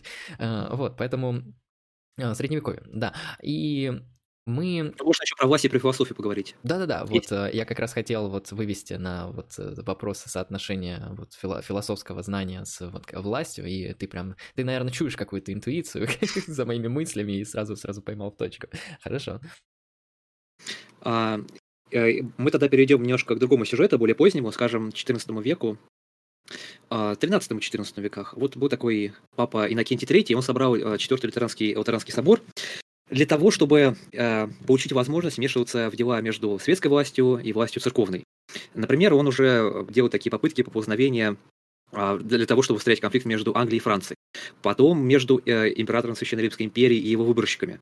Э, в 40-х годах он начинает э, активно конфликтовать с этим королем и говорит, что это Фридрих э, второй, по-моему, Гугенштауфен, и говорит, что э, все монархи, католические монархи Запада должны объединиться против Фридриха и объявить ему крестовый поход, пойти в поход против Фридриха Гугенштауфена. Э, ну, конечно, у него не получилось, его вскоре отставили, и тогда э, вот эта власть светская, она впервые, как мне кажется, поднимает голову и показывает, что власть папы ограничена. Ну, мы, конечно, можем вспомнить еще это Вавилонское, э, Орлеанское пленение пап, да, которое назвали Вавилонским пленением э, церкви. И короли начинают где-то с 1250-х годов концентрировать себе власть, а, подминая под себя церковь. А, вот конфронтации папы Бонифация VIII и э, значит, короля Филиппа IV, да, а, некоторые вопросы юрисдикции, которые невозможно было решить, все-таки были решены с помощью ареста Бонифация наемниками короля и э, в 1303 году и заключения его под стражу. Несколько таких очень сомнительных юридических, скажем так, вопросов, они были очень хорошо реализованы с помощью так называемого Донатио Константини, Константинов дар, да, когда папы пытались э, подделать документы о папских владениях на папские территории, вот эта папская область, да, что на самом деле великий святой царь Константин, он отдал эти земли папам, а в итоге оказалось после анализа полиографии, что это была подделка. А, несколько богословов, скажем, Эгидий Римский и э, Яков э, Витерберский, или как его правильно называть, Джакомо, ди, Джакомо да Витербо, если не ошибаюсь, ничего не путаю, они сочиняют трактаты, которые поддерживают точку зрения клерикальной власти. А, это то, что в западной литературе получило название иерократический дискурс. Иерократия, которая противостоит светской власти и трансцендентному, а, и а, вот этому функционированию церкви Бога на земле. То есть появляется идея трансцендентности власти Папы, которая есть на небесах. А между ними встают такие богословы, скажем, как Иоанн Парижский. Он настроен крайне против этой идеи и скажем, э, против э, вот Марсилия Падуанского, который пишет в «Защитнике мира» про претензии папы на полноту власти, пленитуда потестатис в мирских, значит, мирских делах, он пытается привести все это в обратный порядок, что власть Бога не может, представ... не может быть представлена властью папы на земле. вот то, что делает папа, это начинается такая папская реакция. В 1326 году опубликована сумма церковной власти Августина Триумфуса, он так и стоит, триумфус, если что, не триумф, а именно триумфус, ну то есть триумф Августина. Это такая политическая мысль, которая была направлена для того, чтобы побороться со светскими властями, доказать им, что на самом деле власть папы гораздо более значима на земле, чем э, то представляют светские монархи. И тут же появляется фигура Вильяма Оккома, которая, ну, Бритва Оккома все знают. Uh-huh. А он, э, ну, его обвиняют, что он номиналист, да, вот, следователь этой Виа Модерна, э, современности. Так вот, он прямо писал, что авиньонский папа Иоанн, 12, э, Иоанн 22 впал в ересь. Э, после того, как э, тот утвердил значит, один из эдиктов, что абсолютная бедность Христа не нужна, что он как бы отрицал то, что бедность нужна в церкви, тем самым накапливая богатство. То есть это ну, сатанинское пленение, такое пап, которое позволило им э, значит, накапливать богатство, быть вавилонскими э, такими, ну, как сказать, помягче проститутками, да. Вот, даже был такой период папской истории, как порнократия, справедливо, наверное, все-таки назван. И вот Уильям Оком говорит, что все элементы власти, они должны номинально, с точки зрения, с точки зрения логического разделения общества, он апеллирует к Аристотелю, быть противопоставлены или, по крайней мере, быть независимыми друг от друга. Нормы должны быть, но э, иногда от них можно отступать, но они должны превращаться в э, такой закостеневший закон, который бы связывал всякое движение в обществе, в том числе и рост городов, который происходил при его жизни, в том числе и власти светских государей, которая, безусловно, приводила к тому, что власть церкви была так или иначе ограничена. И вот моральная философия, она как раз предшествовала этим идеям. Моральная философия, которая вырабатывалась Фомой Квинским, которая вырабатывалась Августином, она стала базисом для этого противостояния. И, скажем, то, что мы можем подчеркнуть из аристотелианства, там, 13-14 веков, а, выделяется в произведениях Уильяма Окома с точки зрения установления Конституции как лучшей формы правления, установления некого глобального закона. Потому что по Аристотелю, да, вот то, что знали тогда средневековые мыслители, а, она бы, эта форма правления, смешивала бы сразу несколько типов и монархии, и аристократии, и демократии. И таким образом они бы устанавливали суверенитет между разными типами направленности э, идеологий там внутри общества, ну и в церковном обществе, и светской власти. И э, заставляли бы людей больше смотреть в область своего внутреннего развития, чем смотреть на то, что происходит вовне, все эти терки, грызни, да, вот все эти гражданские войны и так далее. Насчет моральной философии очень интересно, потому что вот, эм, часто мы можем замечать, что на первый взгляд как раз-таки этика, моральная философия, ну и политическая, о которой мы тоже сейчас эм, немало так поговорили в контексте Средневековья, э, часто кажется, что она ну, ни в каком виде не развивалась, а представляла из себя всего лишь некоторую попытку реинтерпретировать эм, Аристотеля. Но по факту мы видим, что совсем это не так. Как минимум тот же самый Фома Аквинский у нас эм, в контексте вот нормативной теории, в контексте нормативной этики. Ну, во-первых, он намного глубже пытается просистематизировать этическое учение Аристотеля, проэкстраполировать его в контексте вот именно христианской культуры, ну это все понятно, но более того, он же дорабатывает этику добродетели, потому что Аристотель это у нас человек, который разрабатывает то, что называется в истории философии как этика добродетелей, и там есть множество добродетелей, да, у Аристотеля их 11, Аристотель еще не выделяет как бы четыре основных, которые потом получат название в виде um, умеренности, мужества, справедливости и мудрости, ну и всех остальных. У Аристотеля просто огромное перечисление добродетелей, вплоть до остроумия. То есть, если вы человек с плохим чувством юмора, то вы порочный. Я, кстати, согласен. По-моему, Аристотель был намного более uh, глубоким мыслителем, чем кажется на первый взгляд. Uh, соответственно, Фома здесь не остается в стороне, он дорабатывает ту же самую этику, добавляя три добродетели в виде веры, надежды и любви. Ну, любовь, как мы знаем, здесь понимается как агапы, и э, чаще всего это наилучшим образом можно перевести как милосердие. Хотя вот, кстати, как бы ты, Владимир, перевел или предложил бы объяснять вот людям агапы, потому что, ну, в русском языке любовь и любовь, но все мы понимаем, что вот любовь для греческого языка, любовь для античности, это очень широкий термин, который представлен абсолютно разными тематическими категориями.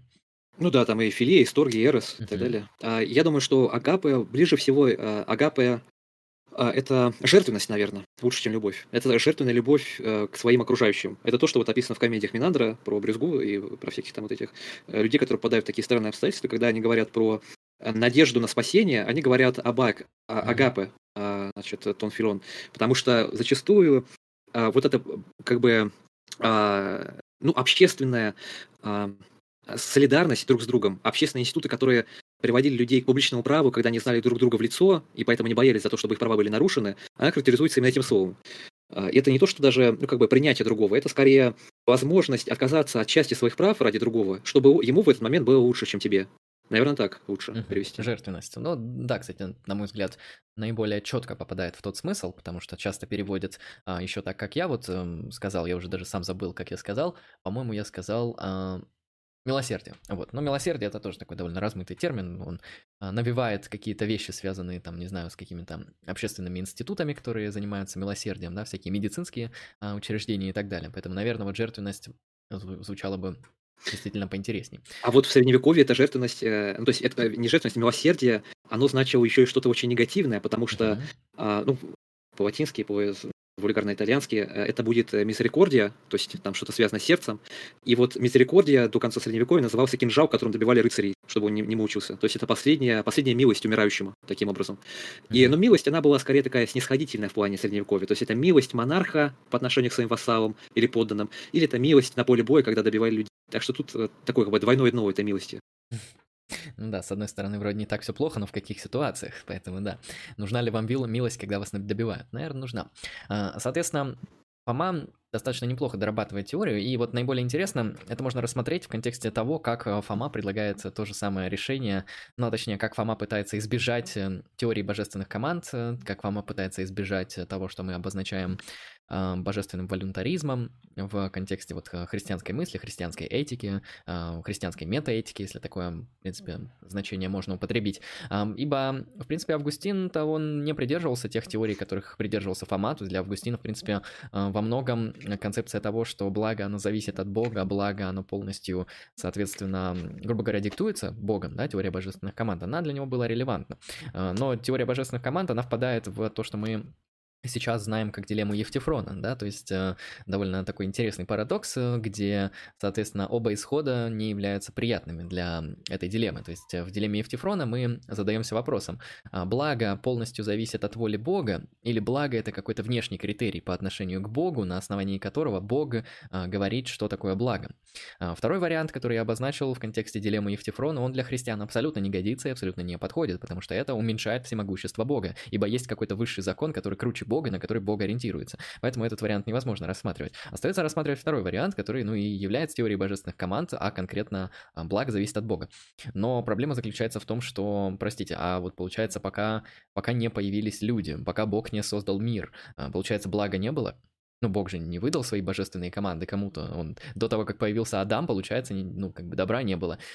Более того, а, благо, когда оно зависит от Бога, оно в том же смысле впадает в проблему того, что называется божественный произвол. То есть, ну, хорошо, сегодня Бог считает, что нужно быть милосердным, нужно любить ближнего, и нужно ну, жертвенно относиться к своему окружению. Ну а завтра Бог может считать иначе. И часто было такое, что Бог менял свои какие-то э, убеждения по поводу тех или иных исторических моментов, особенно если мы берем Ветхий Завет, да, то есть Бог иногда давал очень много привилегий Израилю, а иногда очень много проблем самому же Израилю создавал, потому что они вели какую-то не ту а, жизнь. И иногда он призывал к тем вещам израильский народ, которые сейчас мы уж точно назовем аморальными, то есть, да, это там геноциды, изнасилования, войны необоснованные и так далее. То есть в этом плане теория божественных команд, она упирается в божественный произвол, то есть Бог может хоть завтра издать новые нормы, в которых будет все наоборот.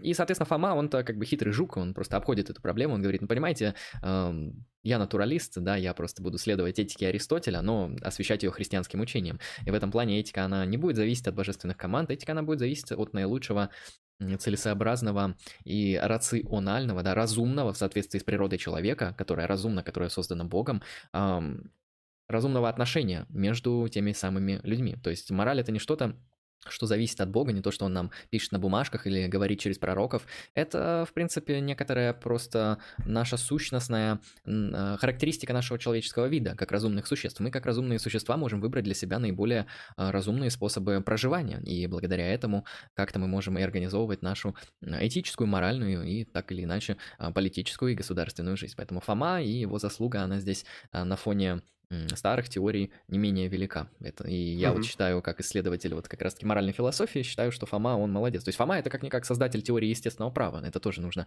учитывать, потому что часто а, теорию естественного права ее приписывают Джону Локу, то есть он там о естественных правах, как вот такой настоящий либерал, начинает говорить в новое время, но про естественное право, про естественный закон, про четыре типа закона, где один из них естественный, это, конечно, у Фомы Аквинского в сумме теологии еще написано в 13 да, веке.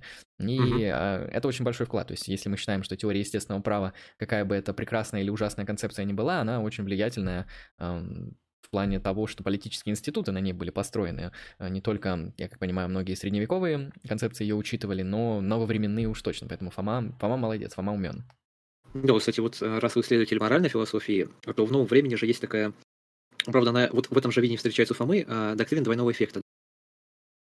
А, про то, что э, действие может быть морально допустимым, если одно из последствий негативно. Но при этом нужно соблюдение mm-hmm. четырех условий, что нужно есть намерение, чтобы э, получить хорошее позитивное действие. Э, Направленность на благо, да. Направленность на благо. Само действие морально нейтрально. А положительные последствия, хорошие для человека, не до, должны быть результатом этого действия, и отрицательные последствия не должны перевешивать положительные. Это, это встречается такая идея в сумме теологии, но, по-моему, Фома вот именно так это не артикулировал. У него есть гораздо более пространное размышление про благо в целом, такое аристотелианское, а, и там еще и в сумме Сумма контра Гентилис, Сумма против язычников, где он говорит, что а, там есть значит, какой-то набор из пяти вопросов, а, для, которые касаются природы, конечной цели жизни, и полное счастье достижимо как раз с помощью того, чтобы находить, как это сказать, консенсус между соотнесениями этих категорий. Там категория богатства, почести, славы, силы, телесные дары, ну то есть здоровье, удовольствие, дарование души, духовное развитие, сотворенное добро и так далее. Угу. А... Ну, то, что в современной философии можно обозначить как элементы эвдемонии. То есть эвдемония — это вот человеческое ну, благополучие, да. в него входит множество различных вещей, в том числе вот то, что ты перечислил, как э, там что-то более банальное, да, там здоровье, э, уют, благополучие какое-то такого чисто материального характера, и потом уже можно повышать э, эти уровни до каких-то символических, да, то там слава, богатство, счастье, там почет и, и, и все прочее. Но я думаю, как раз там было соотношение. Да, вот да, конечно. Иерархия это, это у Боеция. У Боеция, угу. и он вообще он говорил, он даже не, некоторые отрицал, он говорил, что а, счастье не может заключаться в богатстве, потому что деньги делаются для нас, а не мы ради денег. Да, да, ну это, это на самом деле один из таких самых популярных аргументов в критику людей, которые зарабатывают деньги ради денег, потому что, ну, это глупо. То есть деньги, рассматривать деньги как цель, это, грубо говоря, не понимаете вообще природу денег, онтологический статус денег. Деньги, они изначально представляют ну, из себя такие символические вещи, которые необходимы для реализации определенных вещей. Ну, то есть вы деньги меняете на что-то там. Пошел купил там булку хлеба, пошел купил машину, пошел заплатил за услугу, там еще что-то. То есть деньги, они вот чисто функционально э, в своем как бы ролевом поведении, в своем статусе являются вещью, которая не может быть целью сама по себе, а она цель для чего-то уже изначально. Нет. И не только про деньги, вообще про все можно так сказать. Скажем, вот по Аристотелю честь является внешней для человека. Uh-huh. Это не его как бы сущность. А, и, скажем, человеческое тело существует ради души по Фоме, по Фоме Аквинскому. Да. И а, просто для него, если, если я правильно понял, я так вскользь просто прочитал, для него важно существенное отношение, в котором Бог определяет наше, нашу эвдемонию, наше блаженство. И оно заключается в прямом видении божественной природы. То есть высшей познавательной потенции, способности познавать свою душу. А, такой, ну как бы это на самом деле платонизм, да, то есть мы возносимся через э, нус к тохен, через псюхе, вот, и, соответственно, здесь мы а, встречаем вот это вот выражение beatitudo, а, а, которое, которое, по всей видимости, а, не акт интеллектуального познания природы, а акт воли, которая есть любовь. Ну, это, конечно же, следует из того же понимания природы человека, которое преследует Фома. То есть по Фоме, так же, как и по Аристотелю, человек — это существо разумное, это зон логонехан, да, если на греческом, а я на латинском не знаю, как, к сожалению. Ну, в общем, существо, которое обладает... То живое существо, которое разумно. А, и, соответственно, да, то есть наивысшей формой такого для блаженства для нас это некоторое созерцание Бога а, при жизни, настолько, насколько это возможно в контексте вот христианского а, мировоззрения. Я бы еще здесь добавил то, что у Фомы были интересные выпады вот как раз-таки по поводу эвдемонии, в таком вот небожественном смысле. То есть, грубо говоря, там, по-моему, где-то даже в сумме теологии есть вопрос, который относится к тому, что можем ли мы достичь счастья пока не попадем, грубо говоря, в Царство Небесное. Можем ли мы достичь счастья при жизни? Как-то так. И, соответственно, он э, отвечает, по-моему, очень скептически. То есть он показывает, что ни один из тех претендентов, которые мы обычно номинируем на счастье, не отвечает этому запросу. То есть э, деньги, власть, богатство, комфорт, здоровье, вот все вот это, все это даже в совокупности, все это в высоком э, количестве, даже все это в каком-то таком, э, в благом применении, да, вы можете быть очень богатым человеком, но при этом быть христианином, который использует эти деньги деньги для того, чтобы проповедовать христианство и заниматься делом милосердия и жертвенности. То есть, как бы много денег не делают из вас плохого человека, а, хотя когда как могут и сделать. А, соответственно... Ну и природа денег, и природа денег. Если mm-hmm. бы деньги были добыты по воле, то корыстолюбивый человек получил бы их с того момента, как захотел их получить. То есть деньги это тоже как бы дар. Да, абсолютно верно. И Фома, он очень скептически отвечает на то, что счастье можно достичь, пока нас Бог ну, в раю уже не воскресит, грубо говоря. А, то есть пока не свершится суд и пока не отделятся грешники от праведников, и праведники не начнут жить в новой райской жизни, вот там-то уже будет счастье. Почему? А, Фома отвечает, что потому что там будет прямое созерцание Бога. И в этом плане как раз-таки это единственный кандидат вот на такую абсолютную форму эвдемонии, которая остается. Это такое вот интеллектуальное, непосредственное созерцание Бога. И его можно добиться, в принципе, пажи при жизни, э, с точки зрения Фомы, вот как раз-таки определенными усилиями, но это уже, как говорится, христианской практикой, грубо говоря. И, соответственно, Фома рассматривает именно такой вариант, как высший. То есть он не считает, что всеми остальными надо пренебрегать, нужно их, э, там, не знаю, вообще не рассматривать как цель, но нужно понимать, что по факту вы не достигнете счастья, если всего этого э, наберете. Вот оно недостаточно. Да, да, ну тут, конечно, можно еще привести и другие, например, восточные э, теологические выкладки, вот исихасты, или там Григорий Палама, у них тоже было своеобразное впечатление о вот этой западной мысли, они, по всей видимости, ознакомились с ней до того, как Тартаты прибыли на Запад, в Италию. И, э, ну, там-то это все скорее сводилось к такому непосредственному нахождению Бога в себе. Вот это Иисусова молитва, своеобразная такая медитация. То да, есть да, поиски да. То есть ответов это, уже это попытка себе. жить такой жизнью и практиковать э, такую духовную э, жизнь, в которой Бог, он буквально, если не будет пребывать рядом с тобой, то ну, наилучшим способом будет пребывать э, в тебе. То есть это вот максимальная попытка приблизиться к Богу, а, вплоть до того, что Он будет жить не где-то там рядышком, а прям в твоем сердце. Иисусова молитва это, ну, я смотрел, что такое исихазм, ну, так, понятно, поверхностно и не академично, именно на уровне какой-то практики, э, я увидел, что это очень мистическая вещь. Ну, я как понимаю, исихазм, в принципе, довольно мистическая такая практика, мистическое учение, которое намного глубже именно вот в контексте э, осознания данной практики как э, ну, как религиозной, как это не просто, то есть это не теологическая доктрина, это не, не научное исследование, это а, не какая-то вот там те, теоретизация, это вот действительно монашеская такая вот мистическая практика. Ну, mm-hmm. мне, по крайней мере, мне а... так показалось. Да, вот э, что вы думаете насчет доказательства бытия Бога а, у Фомы Аквинского, про его, скажем так, э, реинтерпретацию идеи Аристотеля? Я бы сказал, что Фома, ну, во-первых, можно ли эти доказательства называть доказательствами? Сам Фома говорит, что это как бы эмпирические свидетельства. Это, это некоторые такие вот э, подходы к пониманию Бога. То есть сам Фома, он понимает, что это не доказательство, а это некоторые такие вот... А, ну, давайте вот представим мысленный эксперимент. Вот у вас есть какое-то положение вещей. Вы начинаете пытаться выстроить какую-то теорию для объяснения этого положения вещей. И наилучшей гипотезой, которую вы можете предложить для объяснения происходящих процессов, фактов и явлений, это то, что к этому всему причастен Бог. Вот, и мне кажется, что а, вот эти пять доказательств Фомы Аквинского, они носят именно такую роль. То есть это некоторые гипотезы эмпирического характера, которые, конечно же, просто реинтерпретируют а, Аристотеля в контексте его метафизического учения, призваны наилучшим образом для того времени показать, что вот здесь мы можем сказать, что это вот свидетельство в пользу бытия Бога, да, космологический аргумент. Вот смотрите, все в мире имеет причинность, э, у Вселенной должна быть, да, причина, причина Вселенной — это Бог. Э, соответственно, мы, как мы в современности можем ответить? Ну, мы можем прокритиковать понятие причинности, мы можем сказать, что э, почему только Бог эм, должен быть причиной Вселенной, может, причиной Вселенной является другая Вселенная или еще что-нибудь. Ну, в общем, там вот эти современные исследования физики, они там такие вещи изобретают, что на самом деле э, есть конкурирующие физические теории, которые могут нормально ответить на вопрос, как появилась вот Вселенная. То есть, грубо говоря, уже э, есть высокотеоретически проработанные вещи в контексте физики, которые отвечают на вопрос, что было до Большого взрыва и почему он произошел. Э, хотя они... Главное, только не квантовое сознание Пенроуза. Это, это очень важно, что это не квантовое сознание, да. Но, э, конечно, это гипотезы, как и многие вещи из вот такой вот э, высокотеоретической науки, но это наилучшие гипотезы. Ну, самое смешное, что вот часто у нас науку воспринимают как будто наука, она вот э, истину о мире открывает, вот как бы мир так и был. Э, где-то это действительно так. Но в науке не менее большое количество гипотез, потому что ну, большой взрыв это просто наилучшая объяснительная гипотеза, потому что ее никак нельзя проверить, ее никак нельзя а, фальсифицировать. то есть как фальсифицировать гипотезу большого взрыва? А, там, не знаю, подделать реликтовое излучение или что? То есть э, не совсем ясно. И в этом плане в науке, помимо вот таких вот э, четких фактов, о которых мы можем быть уверены, есть также вещи, которые, ну, носят гипотетический характер и принимается чисто, принимаются чисто научным сообществом как, как конвенция. И часто эта конвенция даже не достигается у, у разных людей разные позиции. Так вот, возвращаясь к доказательствам Фомы, мне не нравится. То есть, ну, во-первых, там ничего нового нету, то есть он просто берет Аристотеля и реинтерпретирует вот в контексте христианства, а, но это не доказательство, то есть э, это точно не доказательство, это некоторые подводки к тому, чтобы объяснить, что в мире каким-то образом все же есть Бог.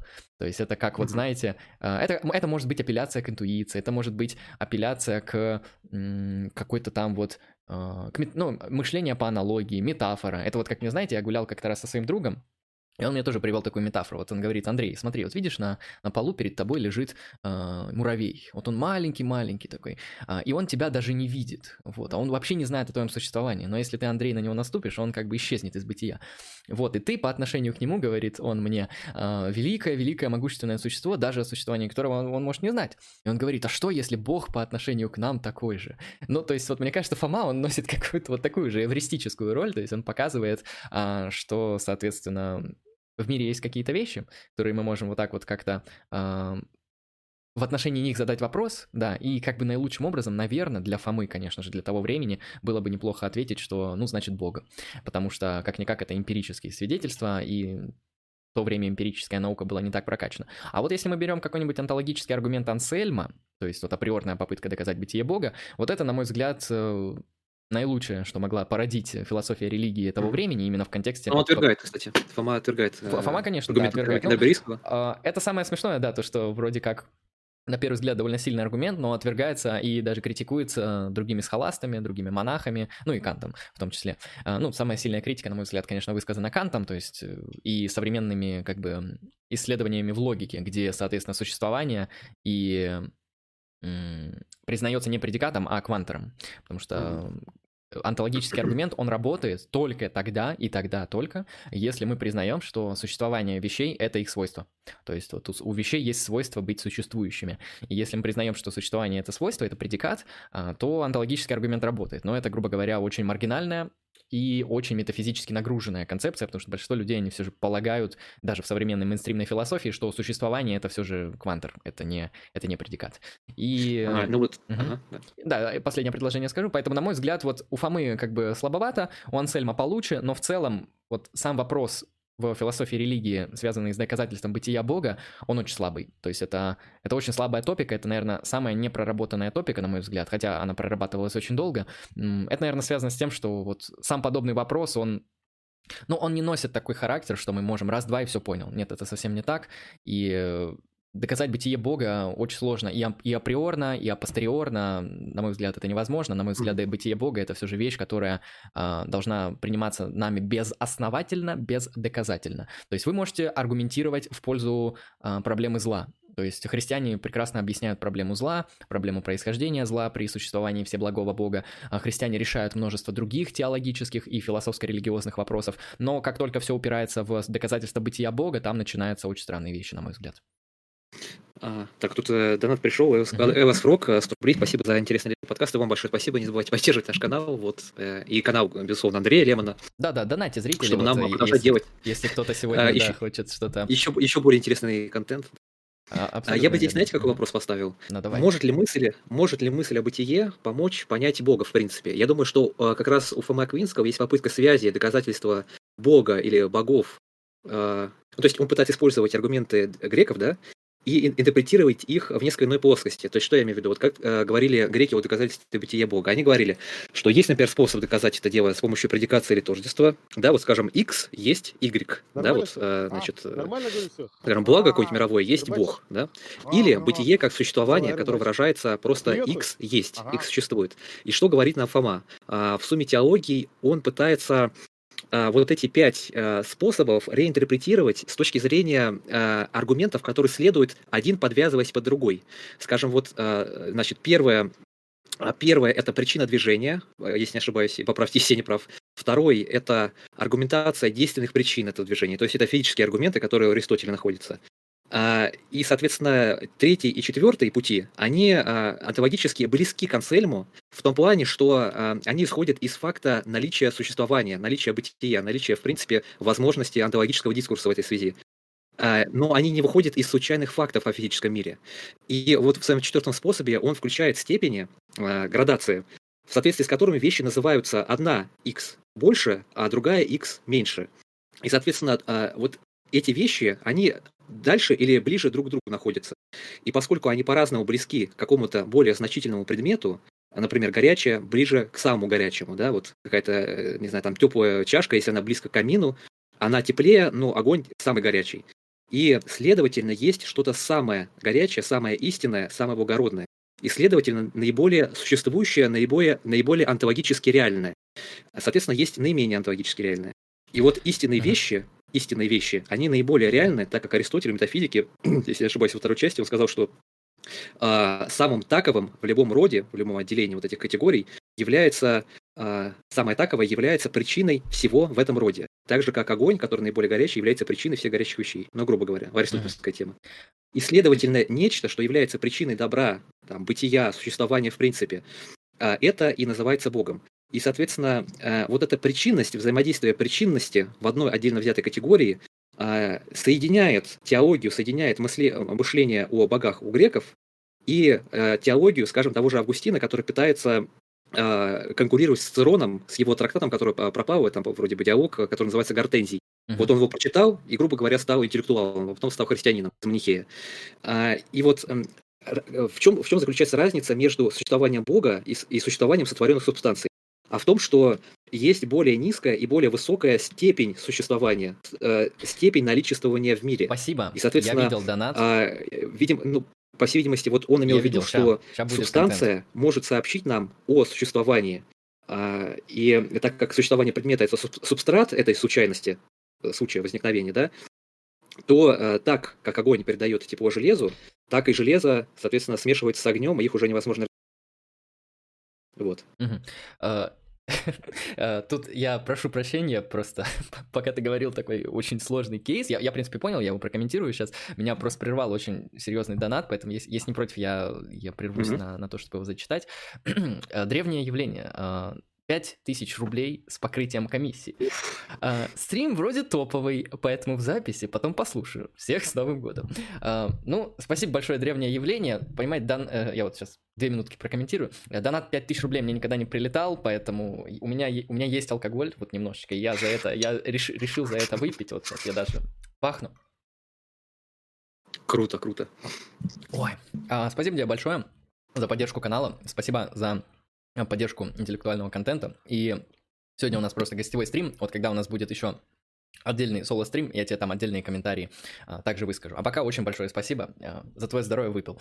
А, хорошо, вернусь к ответу на вопросы. Спасибо большое еще раз за большой донат. Он будет потрачен с умом на развитие контента. А, насчет а, твоего, м, получается, интерпретации, интерпретации м, Аристотеля, да, если я правильно понял, или это Фома был? Ну, это, это Фома, я пересказывал Фому, но собирается mm-hmm. к Аристотелю. Ну, то, что он сам и делал. Э, вот, если мы будем... Особенность данного рассуждения заключается в том, что нам нужно принять вот некоторую онтологическую картину, в, котором, а, в которой нам в которой у нас как бы есть иерархии бытия, а в которой у нас есть вещи в большей либо в меньшей степени. Да, там, где а, степень, она не просто как бы здесь 10 градусов огня, там 100 градусов огня, там 1000 градусов огня, а, а где вот это повышение означает и некоторое онтологическое увеличение. То есть огонь, который, грубо говоря, да, а, чуть горячее, чем другой тип огня, который чуть холоднее, он в, в каком-то смысле еще и существует в большей степени. И вот за вот этими всеми размышлениями стоит эм, некоторое метафизическое основание, связанное с тем, что вещи, они существуют в большей и в меньшей степени. А, то есть у каких-то вещей больше антологии, у каких-то вещей больше бытия, у каких-то вещей меньше бытия. И принимая такую картину мира, во-первых, мы сразу, как мы видим, здесь принимаем то, что у вещей есть предикат бытия, и более того, что этот предикат бытия у вещей он количественный характер носит. И, соответственно, какое существо имеет предикат бытия в самом максимальном количестве. Ну, судя по всему, вот если мы так будем индуктивно брать, то Бога ну, либо, либо наилучшим ответом на данный вопрос будет как раз-таки Бога. И э, в этом плане, если мы принимаем именно такую онтологическую картину, в которой э, у вещей есть э, предикат существования как вот количественного характера, то есть это буквально вот такой платонизм, да, где есть, где есть вещи более существующие, где есть вещи менее существующие, да, вот зло в неоплатонизме, в платонизме, оно в каком-то смысле не существует, потому что у нее нету, у зла нету своего не, самостоятельного онтологического существования. И в этом плане, в этом плане, принимая такое, мы, конечно, принимаем и следствие из онтологического аргумента и из космологического аргумента.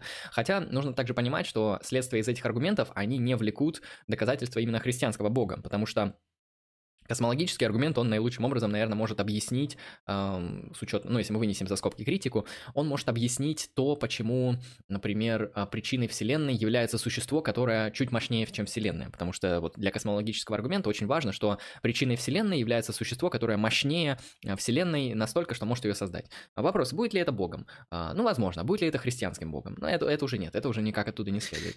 И так, так Андрей, Андрей, Андрей, одну секунду, я, я просто хочу внести вот элемент раздора. Смотри, смотрите, Давай. его же философия, она пользуется Аристотелем. Аристотель философ, он не теолог. Да. И да. то, что он соединяет веру, которая, ну, в принципе, никак не доказуема, вообще вера это что-то индивидуальное, соединяет ее с персональной философией, является просто отображением его внутреннего мира.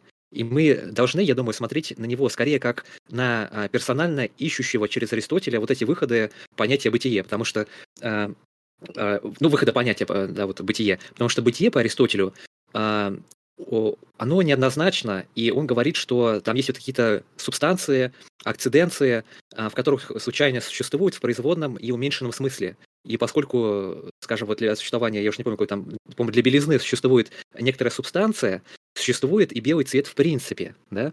И вот эта градация, она скорее должна вот пролегать на уровне веры. Вот. То, то есть мы сейчас пытаемся критиковать его с точки зрения современной философии, да, логических шагов и так далее. Mm-hmm. А у него это было связано с верой, с религией. Ну, если мы рассматриваем вот движение самого Фомы как некоторую попытку для себя на- найти экзистенциальную рационализацию веры в Бога и лишние, как говорится, интеллектуальные подтверждения того, что все же всем правит Бог, хотя Фома в этом и так уверен, он как-никак верующий человек, то окей, тогда я могу это принять. Но в качестве аргумента, конечно, Угу. Это и даже в современной философии вот подобный, подобный тип размышлений, он очень сильно критикуется именно как доказательство бытия Бога. Ну да, да, вот об этом, об этом и как бы не стоит запомин- э, забывать, потому что они как раз были очень религиозными людьми, все, все до единого, э, и, ну, как бы высказываться в отношении того, что есть просто стройные доказательства, непротиворечивые, ну, и да, что да. вот это, Я... что можно отделить философию теологии, но это не я, кстати, как понимаю, вот особенно Ансельм, он, по-моему, пытался вот э, выстроить доказательства бытия Бога из эстетических как бы целей. А, ну, в смысле, он uh-huh. и так верит в Бога, ему ничего не надо доказывать, то есть вопрос, зачем он пишет антологический аргумент? А, ну, чтобы красиво было, чтобы люди могли мыслить. Он никому ничего доказывать не собирался, то есть это, это некоторая вот... А, это выглядит даже, знаете, как интеллектуальная жертва Богу. Вот есть Бог, да, ты в него веришь, ты его любишь, э, он тебе как-то в жизни помогает жить, и у вас вообще как бы все на вытянутой руке, и ты вот решаешь написать ему вместо гимна а, философское доказательство его существования. И это, это в каком-то смысле тоже такой вот некоторый эстетический, а, жертвенный, экзистенциальный ход, где вместо, может быть, гимна, где вместо поста человек а, производит интеллектуальный контент ради того же бога. Поэтому вот эти моменты, конечно, часто опускают, и кажется, что вот действительно Ансельм сидит такой, сидит такой, не знает, не знает, существует бог или нет, блин, не знаю, существует, попробую доказать, если получится, наверное, существует, и доказывает. Э, нет, как бы Ансельма другие цели были, я уверен, и у Фомы абсолютно другие.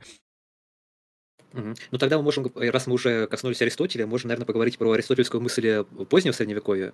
Можно, вот, скажем, да. А, мастер Эрхард, да? Вот, да, вот я вот, кстати, вот в мастере Эрхарде очень плохо разбираюсь, слышал о нем только очень крутые мифы, что это какой-то немецкий мистик. Да, духовидец. Но вообще, я думаю, вот эта ситуация, которая сложилась в богословии, в а, аристотелизме западном, то, что было еще восточное, да, вот. Хотя относительно Франции оно западное, потому что в Испании это был Авероис, э, ну, он был еще и в Сирии, и на Востоке. Э, магистры, вот после появления университетов, магистры богословия, магистры искусств, то, что называется там магистр артес, они э, в какой-то момент после Фомы начинают э, переводить все, все знание об Аристотеле в некий такой рациональный порядок. С появлением большего количества изданий, с появлением больших открытий у Аристотеля. И, соответственно, появляется конфликт. К концу XIII века наиболее странное такое противостояние появляется именно в академических кругах, когда, например, происходит аутодафе некоторых рукописей Аристотеля на главной площади Парижа, в Латинском квартале. И люди, замкнутые вот в этих стенах Академии, они а, становятся более открытыми для простых людей, для мирян. Некоторые теологи а, поддерживают связи с грамотными мирянами а, вне стен университетов, и особенно это характерно для Германии, для Рейнской области. Скажем, там был такой вот призыв к поиску мудрости через разум, как указание на то, чтобы отделить уже философию наконец-таки от теологии. А, потому что разум уже ценился как что-то самоценное, которое не должно было привести теологию в действие, чтобы доказать какие-то значит, эти схоластические дискурсы, а для того, чтобы просто показать силу человеческого разума, как она есть. Э, некоторые доминиканские монахи, скажем, э, Ульрих Страсбургский, э, которого еще называют аргентиненцис серебряный, Теодорик Тевтонский или Дитрих Фрайберский, они возвращаются к неоплатоновским традициям. И особенно вот у Экхарда у него прослеживается апелляция к псевдодионисию. Псевдодионисий – это ну, якобы тот Дионисий, которого встретил апостол, да, вот на Ариапаге, когда они там значит, в Новом Завете, в Евангелиях беседовали на Ариапаге. Тот, тот самый, которого Дионисием Ариапагитом называют. Да, это он самый, да. И, соответственно, они же еще как-то находят работы Прокла, который Прокол диадух Палатина, а, устанавливают а, связь, потерянную связь вот между этими логическими какими-то разрозненными доказательствами Аристотеля и платоновским дискурсом. И у самого Экхарта появляется идея а, просветления как пути к блаженной встрече с Богом через интеллект. То есть интеллект уже превозносится, а не просто вера. То есть вера, она и так есть, она присутствует, как вы сказали, ее уж никуда не деть. И а, что, ну вот в Экхарте, да, хотя он был и таким, а, ну, мистическим, по большей части, а, философом, теологом, он обращается к служению неклерикальному населению. То есть он создает среду вокруг себя, резонанс, который а, отличает его от людей, которые были замкнуты в себе. Того же а, ну, Фома Аквинского или Альберта Великого, Он в этом деле конкурирует вместе с Сигером Брабанским, там, Боецем, который докийский. И вот когда ученые начинают встречаться с людьми, когда они начинают обмениваться идеями, это 13-14 века, это то, что можно было бы назвать значит, аккумуляция философских сил, аккумуляция философского движения среди образованного и подчас даже малообразованного населения. И тут появляется очень интересное явление, опять-таки, в Германии, это сообщество мирянок, которые а, еще начала 13 века называются бегинками, а, бегуиной по-латински. А, там еще было движение багардов, но это, в принципе, одно и то же явление. И вот как раз люди, которые были не воспитаны в интеллектуальной среде университетов, которые не изучали богословие, они оказываются наиболее восприимчивыми к такому мышлению, где мистическая философия оказывается откровением более высокого уровня теологии. И вот этот мистический пласт культуры, особенно Германии, да, он рождает и эпоху гуманизма в Германии, и эпоху гуманизма в Италии, и рождает, э, по сути говоря, новое время и его философию. Да? И Марсилио Фичино, например, когда он э, возрождает свою академию, он устанавливает там те порядки, э, по крайней мере, по источникам, которые существовали в платонических общинах. Да? Вот, например, там аскетизм или определенные ритуалы, когда ты встаешь, приносишь молитву, ну, там, молитву Богу, какому-то языческому, а в этом случае молитву Христу, и, э, скажем, вот э, исихазм приходит в то же время примерно в Италию, появляется мистическая традиция, которая является философией более широких масс. То есть не философия, строго говоря, Аристотеля и схоластика является философией простых масс, а именно мистическое откровение. А, мне кажется, довольно любопытно, потому что э, ну, по сути, ясно, что вот 14 век — это век каких-то противостояний, это век Столетней войны, век, значит, сжигания книг и всего остального. А, но сами университеты, чем они занимаются в это время? университеты тратят всю энергию своих великих учителей на исследование логических головоломок. Например, э, головоломки, которые включают сам референцию. Ну, то есть, э, вот эти игры, которые называются в литературе аппликационес, э, их цель заключается в том, чтобы поймать оппонента на противоречие, такой чисто схоластический дискурс. То есть, когда человек принимает непротиворечимые якобы предпосылки и ну, загоняет себя в ловушку. Это, ну, как бы, с одной стороны, это печально, да, что философия в это скатилась, но с другой стороны, видно, что увлечение философией и философским языком, особенно в логической форме, становится достоянием широких масс людей. И поэтому уже к концу XIV века философы приходят к анализу природы, анализа, значит, с помощью количественных методов, анализа, э, в принципе, значит, окружающего мира, космоса, Вселенной. И, и uh, то, что, например, в Оксфорде называлось значит, движение или группа калькуляторес, они начинают уже применять эти методы и в математике. Значит, парижские учителя, парижские магистры Жан Бурдиан и Николя Рэм, они э, закладывают основы пред, э, как бы преднаучной революции, то есть э, революции, которая э, приводит к критическому отношению, изменению отношения, критическому отношению к метафизике и теологии. Э, они уже вносят элементы такого скептицизма в теологию. И, то есть, философия как наука уже начинает отделяться от дискурса, который основан на вере. И а, хотя долгое время вера служит основой религии, в этот же момент а, вот томизм, да, классический, он отходит на второе место, что самое странное. И э, многие люди а, начинают заниматься философией уже без академического образования. Вот. Мне кажется, это самое важное, что вообще произошло в те годы. Самый важный переворот. А вот люди без академического образования, мы кого имеем в виду? Ну, не крестьяне же. А вот э, бегинки – это очень интересное явление. Это э, группа женщин, которая э, жила очень такой приближенной к монашеской жизни, но при этом они сами не были монахи, они не были встроены в структуру церкви. Они общались с вот этими вот академиками, теологами, и сами себя образовывали, грубо говоря. Сами учились читать, сами как-то вот в своем кругу обсуждали какие-то вещи. И вот, скажем, в той же среде, скорее всего, появился тот же корабль дураков, да, который осуждает тупость клерикалов и всего остального. А, ну, то есть это самозародившееся явление, уникальное. Особенно для Германии. Ну, это, это интересно. Um, на самом деле, вот э, тот момент, что философская интеллектуальная мысль средневековья, которая uh, обозначается как схоластическая, это в наше время уже это непонятно, это какой-то вражеский ярлык, да, это какая-то попытка найти увечье в этой философии, или все же это, ну, некоторое просто историческое описание фактических явлений. Um, вот mm-hmm. эта вот философия, она начинает становиться все более доступной для множества людей.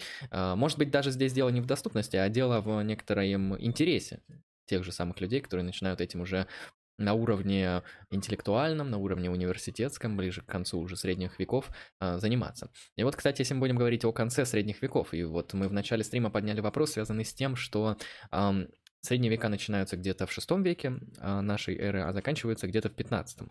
И, соответственно, вот я слышал интересную дискуссию, посвященную тому, а, эпоха Возрождения, вот то, что в философии, по крайней мере, называется эпоха Возрождения, я не знаю, как в истории, вот эту эпоху некоторые медиевисты записывают как э, высокоразвитое средневековье, а кто-то считает, что это отдельная эпоха. Вот мне интересно, услышать лично твою позицию вот по тому, э, где, где начинается средневековье, где заканчивается, и какую роль эпоха Возрождения играет вот в контексте средневековья.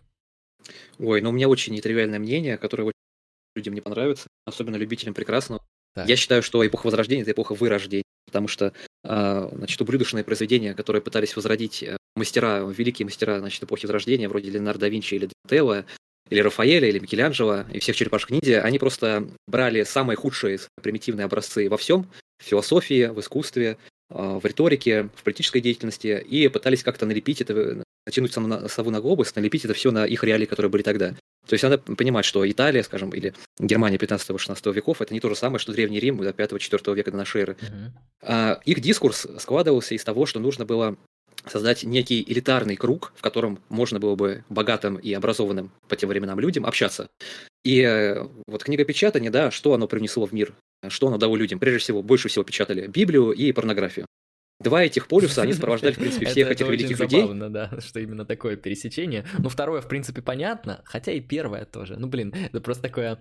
Эм, вроде, знаешь, как бы очевидные вещи. Ну, Библия, да, священный текст, все дела очень важно для культуры. Ну, и порнография, то есть людям нравится, красиво, смешно, развлекательно. То есть и то, и то обосновано. Но когда мы сопоставляем это вместе, то, что одновременно печатается в огромном количестве Библия и порнография, получается некоторый такой вот э, э, смешной панчлайн. Да, вот есть замечательный э, тоже, ну, из великих, да, э, произведений эпохи Возрождения, Пьетро Аретино, засунь-ка мне перст меж ягодиц, старикашка, аут проталкивай медленно, куда надо, закинь мои ноги на плечи себе от рада, а дальше рази на правом, ни к чему поблажка. Вот, э, это великое произведение, соответственно, человека, которое было создано и вдохновлено древними авторами. Суть в чем? А, когда ты берешь какой-то образец, который у тебя в культуре закоренился, и пытаешься его возродить, у тебя получается на выходе Бэнкси.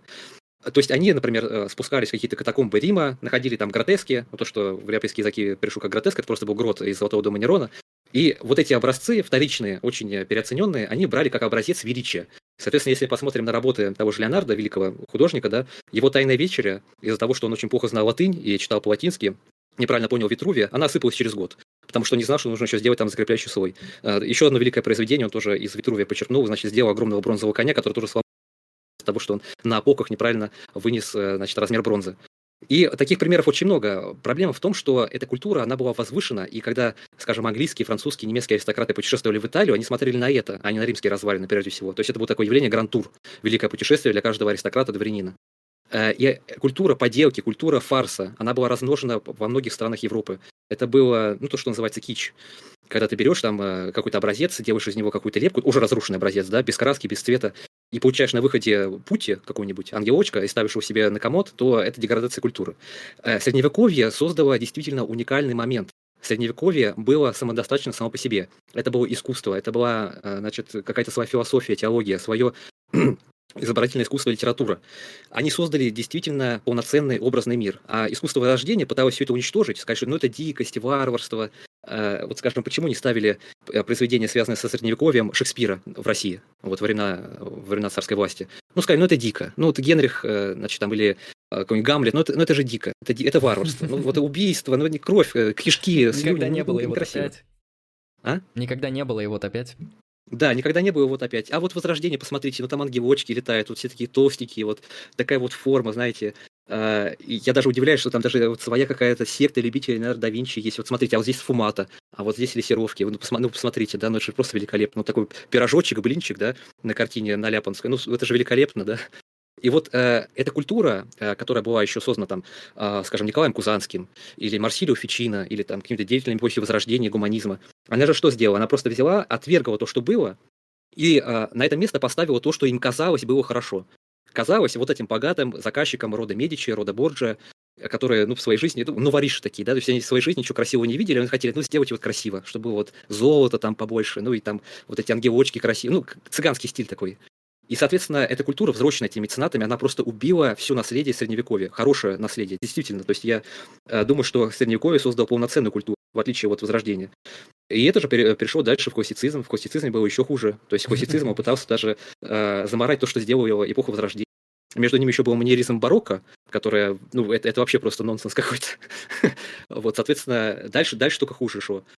И так как у нас канал посвящен искусству вот, на Ютубе, то ну, по факту авангард, русский авангард и авангард европейский, они это все великолепие уничтожили, и слава богу, что уничтожили. Там супрематизм, э, значит, фавизм какой-нибудь, сюрреализм.